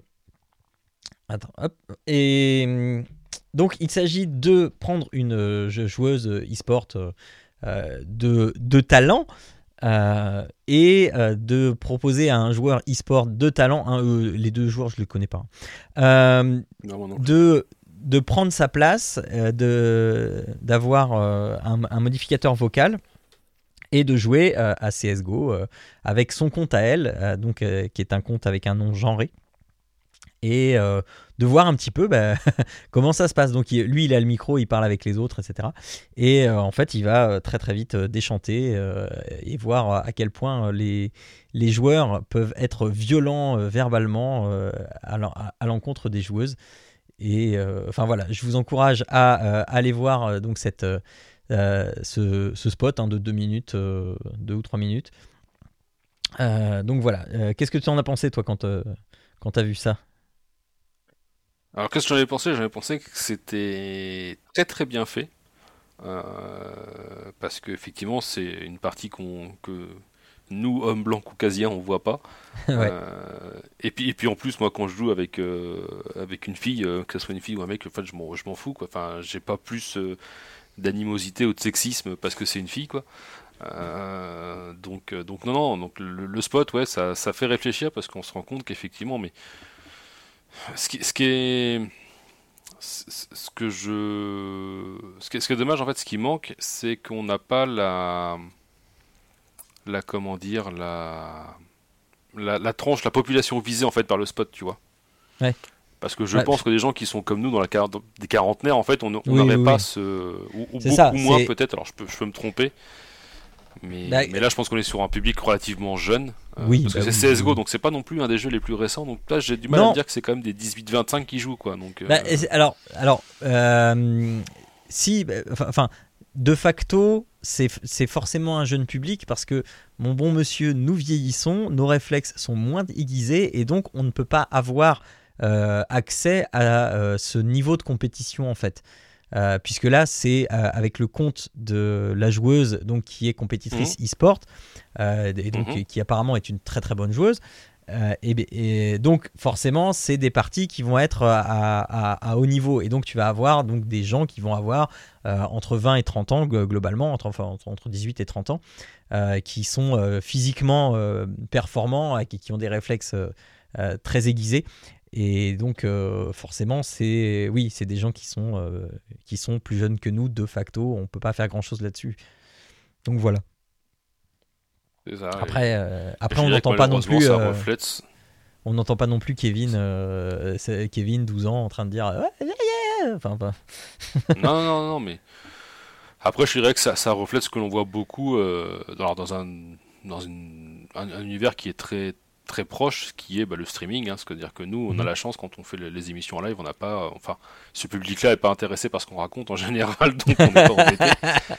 Mais, mais quand tu vas sur des, des, streamers euh, un peu un peu mainstream, un peu dans l'air dans du temps, euh, tu, tu, sens tout de suite la toxicité. Enfin, je ne donnerai pas de nom parce que ça n'a pas d'intérêt, mais tu sens tout de suite le, la toxicité de, de la communauté où en fait effectivement c'est, euh, je sais pas, c'est à qui aura la plus grosse et ceci. Alors bon, et, ce qui moi me dérange là-dedans souvent, c'est que les. Alors, il y a toujours l'excuse de euh, on n'est pas responsable de, euh, de, nos fans, ou on n'est pas responsable de notre communauté, ou on n'est pas responsable de ci, de ça. Bah, pour moi, si, tu l'es en fait. Parce que ce mhm, que bah tu vas véhiculer comme image, ça va être ce que les gens vont ressortir en fait. Donc, tu es responsable de ce que tu diffuses, de ce que tu promulgues et de ce que tu dis à ton lors de tes, lors de tes passages ou de ta façon de jouer. Enfin, tu vois. Donc, pour moi, tu es responsable, quoi qu'il arrive. Donc, euh, mhm si t'es pas d'accord avec ce que la personne sur un chat va dire, bah en fait tu l'as banni de ton chat à vie et puis c'est réglé quoi. ah bah oui, oui, oui. Donc, euh, voilà. Voilà, voilà. Euh, donc je vous encourage hein, à aller voir euh, ce, clip dans les notes de l'émission, hein, podcast.fr. et sinon, hein, si vous êtes sur le chat, on, on, a, on commence à prendre l'habitude de euh, mettre les liens de, de nos, des articles dont on discute euh, dans le chat directement. Donc n'hésitez pas à passer faire un tour quand on est en live. Euh, c'est toujours sympa. Et Ensuite, ce, même quand Jean oublie les, les, notifs de live. ouais, c'est ça. Normalement, ça se fait automatiquement, donc je sais pas pourquoi là, ça s'est pas lancé. mais bon, j'ai corrigé, j'ai fait une notification. Euh, donc, donc, donc, donc, donc, euh, ensuite, eh bien, euh, là, je vais te laisser la parole puisque c'est toi qui a, qui a relevé ce, cet article qui nous parle du métavers avec des choses qui m'énervent un petit peu dessus. Ah, ah moi j'ai trouvé que c'était plutôt pas mal. oui, bah, c'est une sorte de communiqué presse d'un organisme qui s'appelle Illigo, que je connaissais pas du tout, mais qui a priori est un organisme relativement connu visiblement. Et en fait, ils ont fait une étude sur sur le, le métavers. Euh, et en fait, c'est un organisme qui, depuis a priori une, bonne dizaine d'années, euh, essaye de régulièrement faire des, des sondages sur la perception des nouvelles technologies par rapport à des publics visés. Euh, ou des, panels de publics qui se veulent représentatifs, mais bon, ça je vais le garder mhm. en, en demi-teinte, on va dire. Donc voilà, et en fait on s'aperçoit bah, en, lisant l'article, il y a plein de choses qui sont sorties qui, malgré tout, euh, a, un peu fait écho en fait à, ce que moi je pense du métavers aujourd'hui en fait. Alors pas dans tout, mais euh, mais, mais on s'aperçoit en fait que c'est un truc encore quand même vachement cryptique et que euh, et qu'il y a plein de gens qui, qui, qui, qui ne voient pas, qui n'en voient pas l'intérêt parce qu'aujourd'hui c'est alors quand on dit métavers, on, allie ça pardon, bien souvent à la partie, euh, à la partie euh, loisirs, euh, jeux vidéo, etc., etc. Parce que c'est ce que véhicule, je pense, la, science-fiction. et, aujourd'hui, voilà, dans, dans l'article, on, s'aperçoit que 81% des gens qui ont entendu parler du métavers trouvent que c'est un moyen de se divertir, par exemple. donc effectivement, ça n'est pas que ça. Euh, mais, euh, mais par contre, il y a des trucs où toi je suis pas d'accord, où il disait par exemple que 74% des gens pensent pouvoir regarder un film avec le, côté métavers. Moi, je, enfin, non. Euh, même si je peux le comprendre, bah non, c'est alors, assister à un concert encore moins, visiter un pays, je t'en parle même pas. Enfin, tous ces trucs-là, je vois pas trop. Non, mais je vois pas trop en fait en quoi, toi, 75%, 64% des gens pourraient assister à un concert en version, version virtuelle. Bah non. Le but d'aller à un concert, c'est de pas y aller en virtuel justement. Sinon, tu écoutes un album chez toi, ça fait pareil en fait. Toi, c'est déjà virtuel quelque part. Donc. Euh, ah mais non, pas... ben non, non, non, parce que t'as les autres. T'as les autres qui sont là aussi virtuellement, mais ils sont là. Non, non, non, non, ils sont pas là. Ils sont pas, ils sont chez eux. Ils sont pas là. Moi, quand je vais à un concert, voir un groupe avec mes potes pour boire des bières, c'est pour les voir physiquement. C'est pas pour les voir euh, à travers un écran en fait, tu vois. Donc. Euh... Oui, puis la bière virtuelle, ça a ses limites quand même. Ça, ça marche moins bien, tu vois. Euh... Euh, et, par contre, en fait, on voit que euh, les, marques, elles, elles foncent les deux pieds dedans en essayant de faire encore un peu plus d'argent, euh, un peu plus de blé. NFT. Ah oui, non, mais pas que, quoi. Enfin, toi, quand tu vois Nike, dans l'article, il, parle, il te parle de Nike et tu dis, mais non, mais à un moment donné, enfin, arrêtez, quoi. Arrêtez. Même s'il y a des bonnes idées, toi, il parlait, alors, ça, ça m'a fait rire, dans, dans l'article, ils évoquent à un moment donné le fait de, de se marier virtuellement mais dans le décor de ton choix. Et ça, je trouve ça, je trouve ça cool en fait, tu vois, de pouvoir mm. te faire un, le faux mariage de tes rêves en fait. Là, il parle par exemple de, te marier dans la grande bah. salle d'Harry Potter à Poudlard. Et tu fais, oh, bah oui, mais évidemment que t'as envie d'y aller, quoi. Enfin, moi le premier, quoi. C'est tellement, tellement classe. Là, tu te dis, bah oui, en fait, bah. Euh, On n'a pas attendu le métavers pour ça. Hein. Déjà, sur WoW, ça se faisait. Hein. Bah oui. Ouais, mais là, c'est pas pareil parce que t'es vraiment en immersion totale. C'est ça l'idée aussi, quoi, mm. tu vois. Donc euh, après, il faut décorréler métavers, VR. Enfin, toi, c'est ça qui est un peu compliqué dans cette étude, mhm. c'est que il te parle de métavers au sens très large du terme. Et il mélange un peu tout sans jamais faire appel à quelque chose de, Alors moi je vais te dire justement que c'est là où je veux en venir que ça m'énerve parce que sur, donc sur l'étude en, en, gros titre euh, entre guillemets, il y a marqué 7% des Français ont déjà expérimenté le métavers. Mais c'est faux c'est faux et ça m'énerve profondément. Le métavers n'existe pas encore. Donc, dire qu'on a déjà expérimenté le métavers, non, on, a expérimenté des, idées de, euh, métavers, des, petits bouts d'idées, de, de, trucs, mais on ne sait pas encore ce que c'est que le métavers. Et moi, ça m'énerve que les gens, le nombre de vidéos, je suis resté dans le métavers pendant 24 heures, ah lol, mais ça m'énerve profondément. Euh, parce qu'on ne sait pas encore quelle place va prendre le métavers. C'est comme si aujourd'hui, je disais, euh, euh, enfin, c'est comme si Internet n'existait pas et que je disais, voilà, j'ai testé Internet. et, alors que je ne sais pas ce que Internet est. Enfin, parce qu'il n'a pas été inventé. Bref, ça m'énerve ça. ça. voilà, ça, ça m'énerve. mais, mais, mais voilà, parce que après, quand tu vois euh, effectivement tous les chiffres qui sont donnés, euh, les, choses, aller travailler, faire du shopping, etc., ça, ça peut éventuellement donner des idées de euh, à quoi ça sert le métavers, mais pour l'instant, on ne sait pas si on va pouvoir faire ces choses. Alors, dans l'idéal, oui, je pense qu'on pourra ne pas faire très peu de enfin il y a très peu de choses qu'on ne pourra ne pas faire dans le métavers. Euh, ça va se limiter euh, à euh, bah, on peut pas être physiquement physiquement là quoi.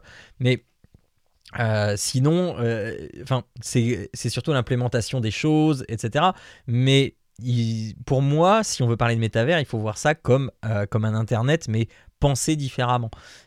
Et là donc effectivement enfin pour moi, le truc qui, m'intéresse le plus dans l'étude, c'est justement euh, la note qui a été donnée sur les activités probables qu'on ferait dans le métavers, à savoir, donc en tête, regarder un film. Bon, alors ça, je pense qu'il y a le côté Twitch, euh, de, tu vois, qui, euh, euh, enfin, Twitch fait ça. On, on, peut regarder un film avec les abonnés Amazon Prime et enfin voilà.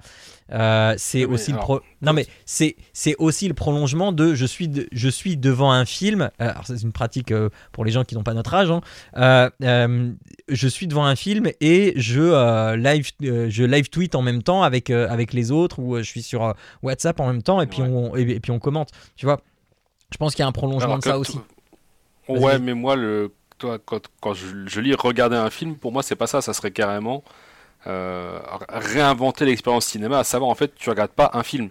Tu es au milieu du film, et tu suis le film en plein cœur du film avec tu tournes la tête enfin parce qu'effectivement moi je le transcris aussi avec de la VR et je me dis en fait euh, toi typiquement tu prends euh, Avenger avec la, la, bataille dans New York en fait, tu es au milieu des Avengers avec eux et tu vois partout autour de toi que ça explose, que ça pète, que c'est ça que je vois en fait. Je suis pas sûr. Moi, c'est ça que je voudrais. Parce que si c'est juste avoir un écran ultra grand, mais... bon bah, ouais, mais alors, ça m'intéresse pas plus que ça. Euh, euh, alors, quand tu auras ton, euh, ton prochain casque de réalité virtuelle euh, d'ici. le Quest 3. voilà. Hein, tu, tu, testeras les films d'animation en réalité virtuelle, donc qui sont déjà comme mm. ça, qui englobent le, spectateur. Et tu vas voir que finalement, c'est pas si bien que ça, en fait. quand c'est bien fait, quand c'est bien c'est parce que euh, la production en fait arrive à t'emmener euh, à regarder à un certain endroit. Et tu sais que ça va se passer là et que tout le reste n'a pas vraiment d'importance. Donc, euh, quand on a un truc où il se passe des choses à 360 autour de soi et qu'il faut regarder un petit peu partout, là on est perdu, on en a marre, on veut arrêter. Donc, mm, mm. c'est. Pour moi, ça, c'est à mettre dans la catégorie des fausses bonnes idées. Mais. Ah, je sais pas. Ou alors un. Peut-être un une façon de voir où en fait tu serais toujours en, POV euh, en fonction du personnage tu puisses choisir à la volée en fait toi la POV que tu veux et du coup euh, te mettre à la place de ouais peut-être pourquoi pas enfin bref donc alors il y a regarder un film en tête suivre des cours conférences et formations ça je trouve ça très pertinent euh, peu, je, le redis pas hein, pour avoir testé Workrooms, euh, voilà. Euh, vous rentrez dans une exposition dans un musée, ça aussi, je trouve ça très très pertinent. J'en ai fait quelques-uns et ça prend vraiment du sens quand c'est bien fait. C'est-à-dire que si on se retrouve devant une œuvre et qu'on peut mettre le nez dessus sans avoir une grosse bouillie de pixels, ouais, c'est vraiment pertinent. assister à un concert, bon, t'en as parlé. visiter un pays, je vois pas l'intérêt non plus. assister à une pièce de théâtre, à la limite, mais là encore, on perd quand même pas mal de choses. Faire du shopping, alors ça, oui, clairement. Euh, c'est pas que je le veuille, c'est pas que je le veuille, hein. mais euh, il y, a, clairement un, truc à faire avec ça. Euh, travailler, évidemment. Et je, je me suis surpris qu'il n'arrive que là, en fait. en 1, 2, 3, 4, 5, 6, 7, 8ème position. Je suis surpris qu'il n'arrive que là parce que pour moi, travailler, c'est euh, ça, devrait arriver dans les trois premiers en fait. moi, je suis pas étonné. Ouais. Je suis pas étonné parce qu'aujourd'hui en France, alors là je parle de la France, hein, et c'est une étude sur les Français, donc c'est pour ça. Mm, mm, mm, mais on, a en France encore une, une, un très fort attachement au fait qu'il faut que les gens soient physiquement dans un bureau et que tu puisses les voir et que tu vois qu'ils travaillent en fait. Euh, moi je le constate, on a eu le télétravail à cause de 2019. Euh, mais en fait, ça se perd aussi vite que c'est arrivé parce qu'en fait, pour la majorité des gens, t'es pas en télétravail, t'es en télévacances. Parce que le moment où t'es chez toi, tu travailles pas. et moi, je trouve que c'est complètement faux. Mais, bah mais, mais en fait, aujourd'hui, non, non. Euh, en fait, si t'es chez toi, c'est que tu travailles pas. Alors, de, fait, hein, j'en ai discuté avec des, des gens, euh, aussi bien des amis que des, des, des clients. Euh, il y a des gens en fait effectivement qui quand ils sont chez eux ont beaucoup mhm. de mal à se mettre dans le mood du travail. Moi c'est pas mon cas, moi je suis beaucoup plus efficient quand je suis chez moi que quand je suis au bureau par exemple. Euh, parce que je suis moins perturbé, parce que je suis moins dérangé, parce que je suis dans, dans un contexte où effectivement, par exemple, je peux mettre de la musique alors qu'au bureau je peux pas. Enfin, toi, il y a tout un ensemble de choses qui fait que je suis beaucoup plus efficient. Mais j'entends aussi qu'il y a des gens qui puissent pas se mettre dans le mood de travail en fait, quoi parce qu'ils sont chez eux et qu'ils pensent à faire d'autres trucs que de travailler. Et ça, je l'entends. Mais aujourd'hui, en France, ça n'arrive à cette position-là. Pardon? Parce qu'ils ont Elden Ring, par exemple. Par exemple. Mais, euh, mais, mais, par contre, moi, je suis pas sûr que ça n'arrive que là, parce qu'aujourd'hui, en fait, le fait de travailler est encore fortement ancré avec le fait de te déplacer pour aller à ton travail, en fait. tu vois Les, les, deux sont encore très très liés. Il n'y a, pas de, il a pas de décorrélation. Euh. Alors, ça tend à changer avec les nouvelles entreprises et puis euh, certains, certains moods un peu plus dynamiques. Ça tend à changer, mais c'est encore très très loin d'être la majorité. Quoi. Bref. Euh, ensuite, on a rencontré de nouvelles personnes. Ça, évidemment, euh, bah oui, forcément. Faire des courses alimentaires, je suis pas, je vois pas l'intérêt. Euh, si tu peux pas voir, si tu peux pas voir ce que tu achètes en vrai, bah, sur le smartphone, ça va plus vite. Euh, acquérir, investir dans du divertissement, oui. Alors après, c'est du business. Hein. Acquérir, investir dans des terrains de l'immobilier, pareil, c'est du business. Alors attends, acquérir, investir dans des terrains de l'immobilier, c'est-à-dire dans le monde physique ou dans le monde virtuel? Parce que ça, ça existe aussi dans le monde virtuel. Hein. C'est ça, je sais pas. Ça, je sais pas. Euh. là, je pense qu'il parle vraiment d'activité euh, en lieu et place de ce que tu pourrais faire, en fait. tu vois. Et, acquérir, investir dans les crypto-monnaies, malheureusement, oui. Hein. Ah oui. Mm, mm. Ah, voilà. Donc, euh, cet article, globalement, il est, il est bien. Il y a des trucs à prendre, mais il faut, faut, faut, savoir le, Oui, c'est une prise de température. un œil un peu. Voilà, puis il faut savoir le lire avec un œil un peu critique, un peu de recul pour pas le prendre non plus pour argent comptant. Et je, je, je, terminerai juste de mon côté en disant que la dernière partie de l'article où il parle des 18-34 ans, où on se rend compte en fait qu'effectivement c'est les gens qui sont le plus euh, le plus euh, qui ont le plus d'appétence pour ce genre de technologie. Donc tout du moins qui sont le plus au courant de ce qui de ce qui s'y passe mais qui en même temps euh, en sont le plus frileux quelque part. Ils sont le plus sur la défensive en disant ah mais qu'est-ce qui se passe qu'est-ce que ça entraîne d'être dans le métavers en fait quoi. Donc qu'est-ce que ça nous coûte d'être dans le métavers. Et et donc on, se rend compte qu'effectivement les jeunes sont peut-être les plus à même de faire la bascule, mais qu'en même temps pas à n'importe quel prix et pas n'importe comment. Quoi. Donc, euh, donc enfin voilà. affaire à suivre dans quelques années quand on saura enfin ce que c'est que le métavers. Euh, ensuite, euh, ensuite, ah, c'est dommage que Arnaud ne soit pas là puisque voilà, lui qui aime beaucoup ce genre de, de, de démo technique. Hein. Arnaud, si tu es dans le chat, je ne sais pas, mais euh, regarde un petit peu cette vidéo qui est en train de passer, euh, qui, est une démo qui a été faite euh, sous Unreal Engine 5, avec le ray tracing et tout ça qui va bien. Euh, et euh, donc ce que vous êtes en train de voir là derrière moi, euh, en fait c'est c'est du c'est bah voilà du truc. c'est du du métavers. c'est du truc en temps en temps réel sous l'Unreal Engine. donc Unreal Engine 5 et c'est assez hallucinant. Alors il y a quand même. Ah ouais c'est bluffant. Ouais moi il y a quand même un truc qui sonne faux. je crois que c'est dans les mouvements de caméra. Euh, où je trouve encore que euh, quand ça bouge pas très vite, il y a un truc qui, il y a un truc encore de d'un peu artificiel, mais sinon, euh, ouais, non, c'est assez bluffant.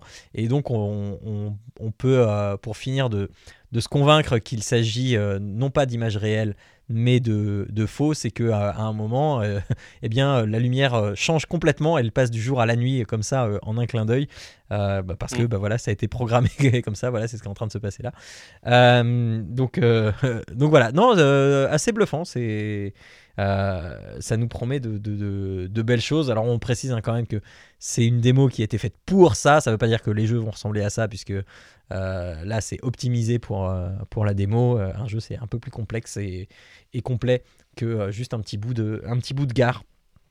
Euh, bref, donc vous irez voir cet extrait hein, sur papodcast.fr euh, dans les notes de l'émission, ou sinon vous tapez sur, sur, sur dans YouTube Train Station Unreal Engine 5 et puis vous allez tomber directement dessus. Voilà, des choses à rajouter ou pas?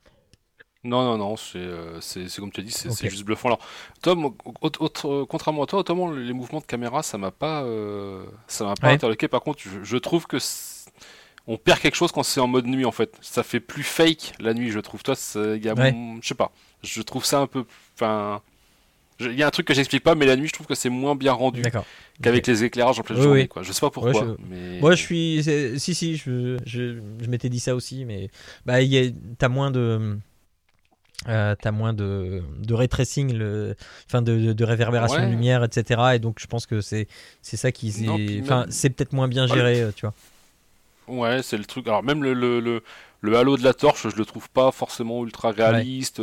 Je trouve que au contraire le ray tracing, ça reflète, enfin les, surfaces réfléchissent beaucoup trop par rapport à l'éclairage qu'il pourrait y en avoir. Enfin, bon. Bref. Mais par contre, c'est quand même bluffant quand t'es en plein jour, quand il ah ouais non, ah clairement. Euh, si tu, au début, si tu sais pas que c'est une vidéo sur une démo technique de l'Unreal, mhm. Engine, 5, Engine 5, je vais y arriver, pardon, euh, tu, pourrais, tu pourrais franchement croire que c'est une prise de vue réelle, quoi. Honnêtement, mhm. euh, c'est assez bluffant. Mais, comme tu l'as dit, c'est une petite boucle de 3 minutes où le mec, il le dit dans l'article que j'ai relayé sur euh, Journal du Geek. Effectivement, il a fait des retouches à la main pour qu'il y ait le moins d'incohérences possible, des textures qui soient réajustées, des éclairages, des machins. Bon, il a bossé dessus pour que ça rentre très bien, mais malgré tout, on arrive à avoir un truc comme ça, quoi. Donc, mhm. euh, bon, ça laisse euh, bah, rêveur pour la euh, suite, quoi. Mais justement pour les, pour les mouvements de caméra, parce qu'en fait il, il s'agit de la reproduction d'une vraie, d'une vraie gare, hein, mm. d'une vraie station. en fait il, il, a pris la vidéo avec son téléphone et il a juste récupéré les mouvements de caméra pour que les, les retranscrire dans, son, dans sa démo aussi ce qui était plutôt malin, je trouve, pour, euh, mm, pour mm. avoir, ce, pour avoir un, degré de réalisme euh, un petit peu supérieur. Voilà. Euh, on va finir par la rubrique nécrologie. puisque nous parlons de Google Stadia. Google Stadia qui, qui semble bien décidé à emprunter le chemin du cimetière. Parce que, bien, peut-être vous le savez, vous ne le savez pas, il n'y a pas si longtemps, il y a quelques euh, jour, euh, semaine, s'est tenu Google I.O., donc la grand-messe annuelle de Google, euh, qui a parlé de plein plein de trucs, avec des, choses plutôt, plutôt surprenantes, motivantes. Il y, a, y, a, des choses dans les, dans les services et apps que j'ai trouvé assez surprenantes. Et par contre, il y a eu tout un chapitre sur Google Stadia. Ah non, il n'y a rien eu sur Google Stadia du tout. Euh, et euh, voilà, c'est ça.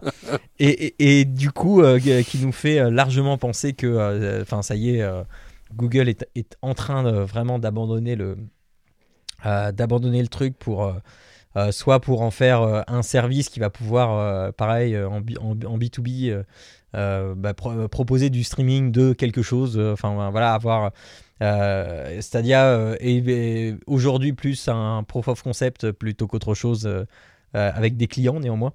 et peut-être que Google, au mieux, Google va s'en servir pour, pour vendre ce service à d'autres marques, des éditeurs de jeux vidéo, etc., pour, bah, pour pouvoir proposer des jeux en streaming, en ligne, voilà, comme Stadia sait le faire. Euh, ou euh, du coup euh, va mourir de sa propre mort. Et Google avait bon fuck allez on a perdu assez d'argent comme ça. On va faire on va s'amuser avec autre chose on va faire d'autres bêtises. Tu penches du quel côté toi? Non je pense qu'ils vont qu'ils vont effectivement comme tu dis qu'ils vont le laisser laisser dans un coin jusqu'à jusqu'à ce que ça meure en fait et que ils vont réorienter leurs ressources sur d'autres d'autres d'autres sujets quoi. Je pense que Stadia je suis d'accord avec ça aussi un, un truc lancé. Enfin, il fallait, il fallait, il fallait tester, mais effectivement, c'était peut-être précoce, c'était peut-être trop tôt. Enfin, je sais pas, mais euh, et puis la problématique de Stadia, c'est qu'en fait, euh, on l'a déjà évoqué plusieurs fois dans l'émission, mais le vrai problème de Stadia, c'est qu'en fait, contrairement à d'autres solutions comme, euh, bah, comme le Xbox Game Pass ou comme la, solution de Nvidia, en fait, ça n'était qu'un support sur lequel il fallait encore racheter des jeux et racheter du matériel, en fait, du, contenu pour pouvoir l'utiliser, quoi. Alors qu'aujourd'hui, tu prends un Xbox Game Pass ou tu prends la solution GeForce, de, enfin, je sais plus, c'est GeForce Now, je crois, le, le truc de Nvidia. Mais en fait, aujourd'hui, tu prends ton abonnement, tu as déjà euh, clé en main euh, des jeux, euh, des trucs, enfin, tu peux t'en servir tout de suite, en fait, t'as pas besoin de repayer en plus, quoi, donc. Sachant que là, si Stadia ferme, tous les gens qui vont payer leur jeu sur Stadia, bah ils l'ont. Ah bah c'est perdu, quoi. Voilà. C'est ça. Donc voilà, voilà, c'était la rubrique nécro. Euh, pour conclure ces actus du mois de juin. Euh, il est temps pour moi maintenant de remercier chaleureusement tous celles et ceux qui euh, soutiennent cette émission et les autres pour, qu'on continue à exister fièrement et à vous proposer du contenu de qualité. C'est-à-dire Monsieur V, Yoram Cohen, Lucien Noël, Hubert David Z, Aounchi, HB, Christophe Maujoin, Xavier Scolar, Pascal Bousquet et le grand Jérôme. Euh, merci à tout le monde de. Euh, non, mais on, serait pas un plus par rapport au mois dernier quand même? Euh, Non, non, non. Yoram quand même, il était déjà là, t'es sûr? Oui, oui, oui, ça fait plusieurs mois qu'il est là, Yoram. Ah, non, non. Je sais pas, ouais, je sais pas. Non, non, je me rappelle qu'on euh, était. Euh, on est même. Pas grave. Non, non, non, non, non. Euh, effectivement, tu, il y a bien un changement, mais c'est dans l'autre sens. On est un de moins par rapport au mois dernier, mais ah, mais c'est pas grave. Ah bah, c'est, que, que, font les gens, que font les les, les podcasteurs, eh, ben, eh, eh, bien voilà, auditeurs du podcast. Regarde, on va lancer un grand, euh, un, grand nouveau jeu. Euh, et, le but, ça va être que mois après mois, tu devras, euh, sans réécouter les, épisodes précédents, deviner les différences qu'il y a entre les, patriotes d'un mois sur l'autre. Donc je compte sur vous pour faire bouger les choses, de, ramener des noms supplémentaires, etc. Moi, je les, mélangerai un petit peu et comme ça, on verra si, Jérôme arrive à trouver les nouveaux noms. Et voilà. Et, et, du coup, on aura la, nouvelle rubrique, le jeu du Patreon de Jérôme. Euh, donc bah, voilà, si, si ça vous intéresse, si vous voulez vraiment faire le jeu du Patreon de Jérôme ou juste nous soutenir pour le plaisir, eh bien ça se passe sur patreon.com, hein, P-A-T-R-E-A e p a t r e o n pardon .com slash papa podcast et ça prend deux minutes. Vous pouvez nous soutenir à hauteur de 1 euro, 2 euros ou même plus, voire beaucoup plus, voire énormément plus. selon votre, envie et vos moyens. Et, nous, ça nous permet eh bien, bien d'acheter des jeux, de faire les, les, hébergements, de remplacer le matériel des fois, etc. etc. Bref, euh, euh, c'est loin d'être inutile. Et merci. Je vous c'est beaucoup plus simple à utiliser qu'à épeler. Donc, euh, vous pouvez y aller. c'est vrai. ensuite, eh bien, eh bien, on va donc passer maintenant au jeu du mois.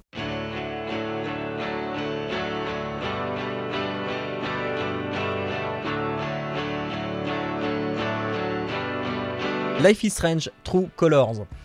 Euh, c'est bien. Au revoir, merci, au mois prochain. Euh... c'était cool. ça me donne envie d'y aller. bon alors. Euh... Mais bon, c'est pas si mal que ça, tu vois. Euh, toujours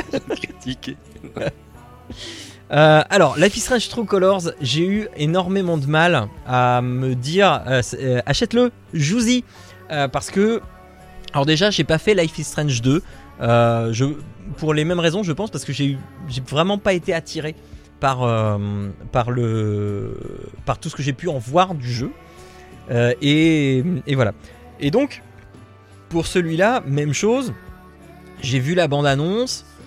Je, je, me suis dit, ouais, euh, une fille capable de voir des auras de couleurs pour des émotions, machin, qu'est-ce qu'ils vont nous pondre là-dessus?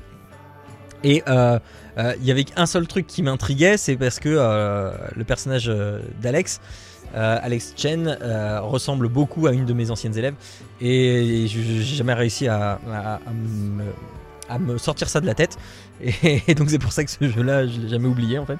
Mais euh, mais mais voilà et j'ai jamais eu plus d'envie que ça d'y jouer parce que parce que je me suis dit mais ça va être un peu nul, ça va être un peu un peu lent, ça va être ça va pas, être très intéressant et voilà. Et le fait est que je me suis un peu trompé. alors faut dire aussi que le, la bande-annonce y est pour euh, quelque chose. Euh, sachant que moi, ce genre de jeu, je m'empêche de le voir en stream parce que je me dis peut-être qu'un jour je le ferai et ça n'a aucun sens de le voir en stream et puis d'y jouer après. Enfin, pour moi. Euh, et, donc, bah, allez, allez j'ai pris mon courage à deux mains je me suis dit, allez, hop, vas-y, il y a une petite promo, allez, clac. Et donc, me voilà dans la peau de Alex Chen, donc une fille d'une vingtaine d'années, toute jeune, qui débarque euh, dans la ville de Haven. Euh, ville où euh, son grand frère a élu domicile il y a quelques temps. son grand frère qui a un passé un peu de délinquant.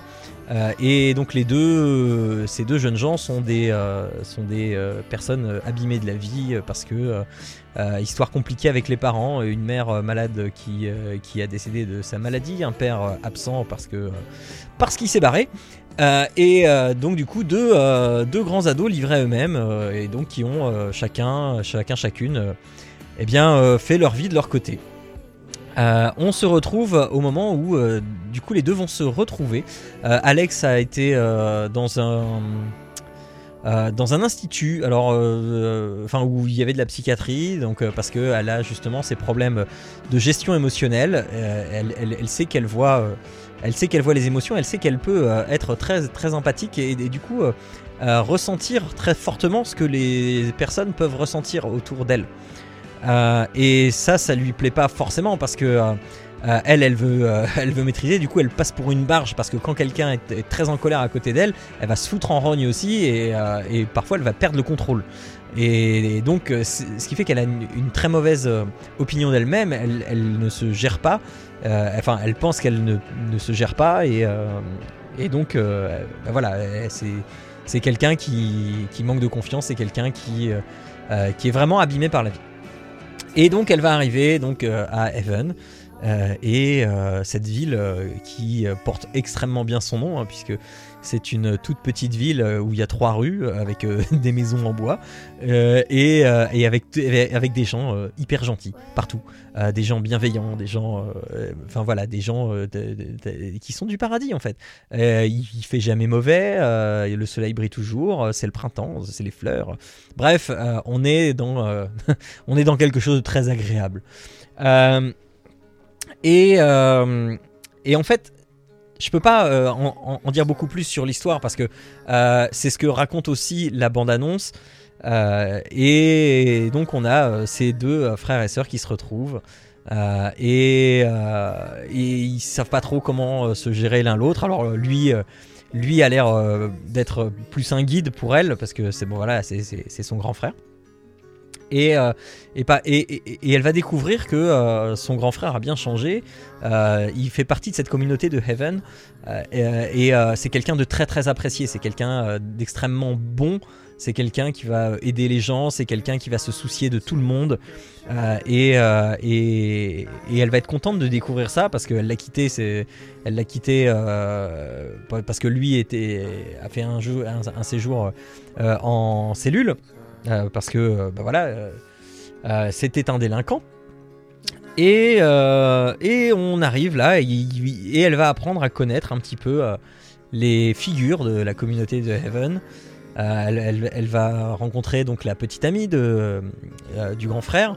Euh, et petite amie qui a aussi un enfant qui n'est pas de, son grand frère, qui est d'une précédente relation.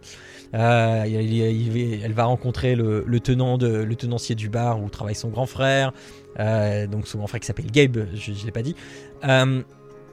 et comme ça, tout un tas de, personnages vont se dessiner autour, et puis il va se passer un truc. Alors elle va très très vite lui avouer euh, son, sa particularité, donc le fait que euh, quand euh, elle voit quelqu'un de très en colère, eh bien il y a une aura rouge qui se dessine, et puis elle, quand c'est vraiment très très en colère, elle va prendre l'émotion, etc. Enfin bref. et lui va trouver ça cool. Il, il, va dire ah mais en fait t'as des super pouvoirs machin très bien. Et elle très étonnée. Alors après là je raconte des trucs, ce sont les choix que j'ai fait. On peut très bien lui cacher, enfin voilà. Euh, et il va se passer un truc. Mais voilà, là j'irai pas plus loin, mais il y a un événement euh, très important qui va se passer, qui va bouleverser toute cette communauté de Heaven.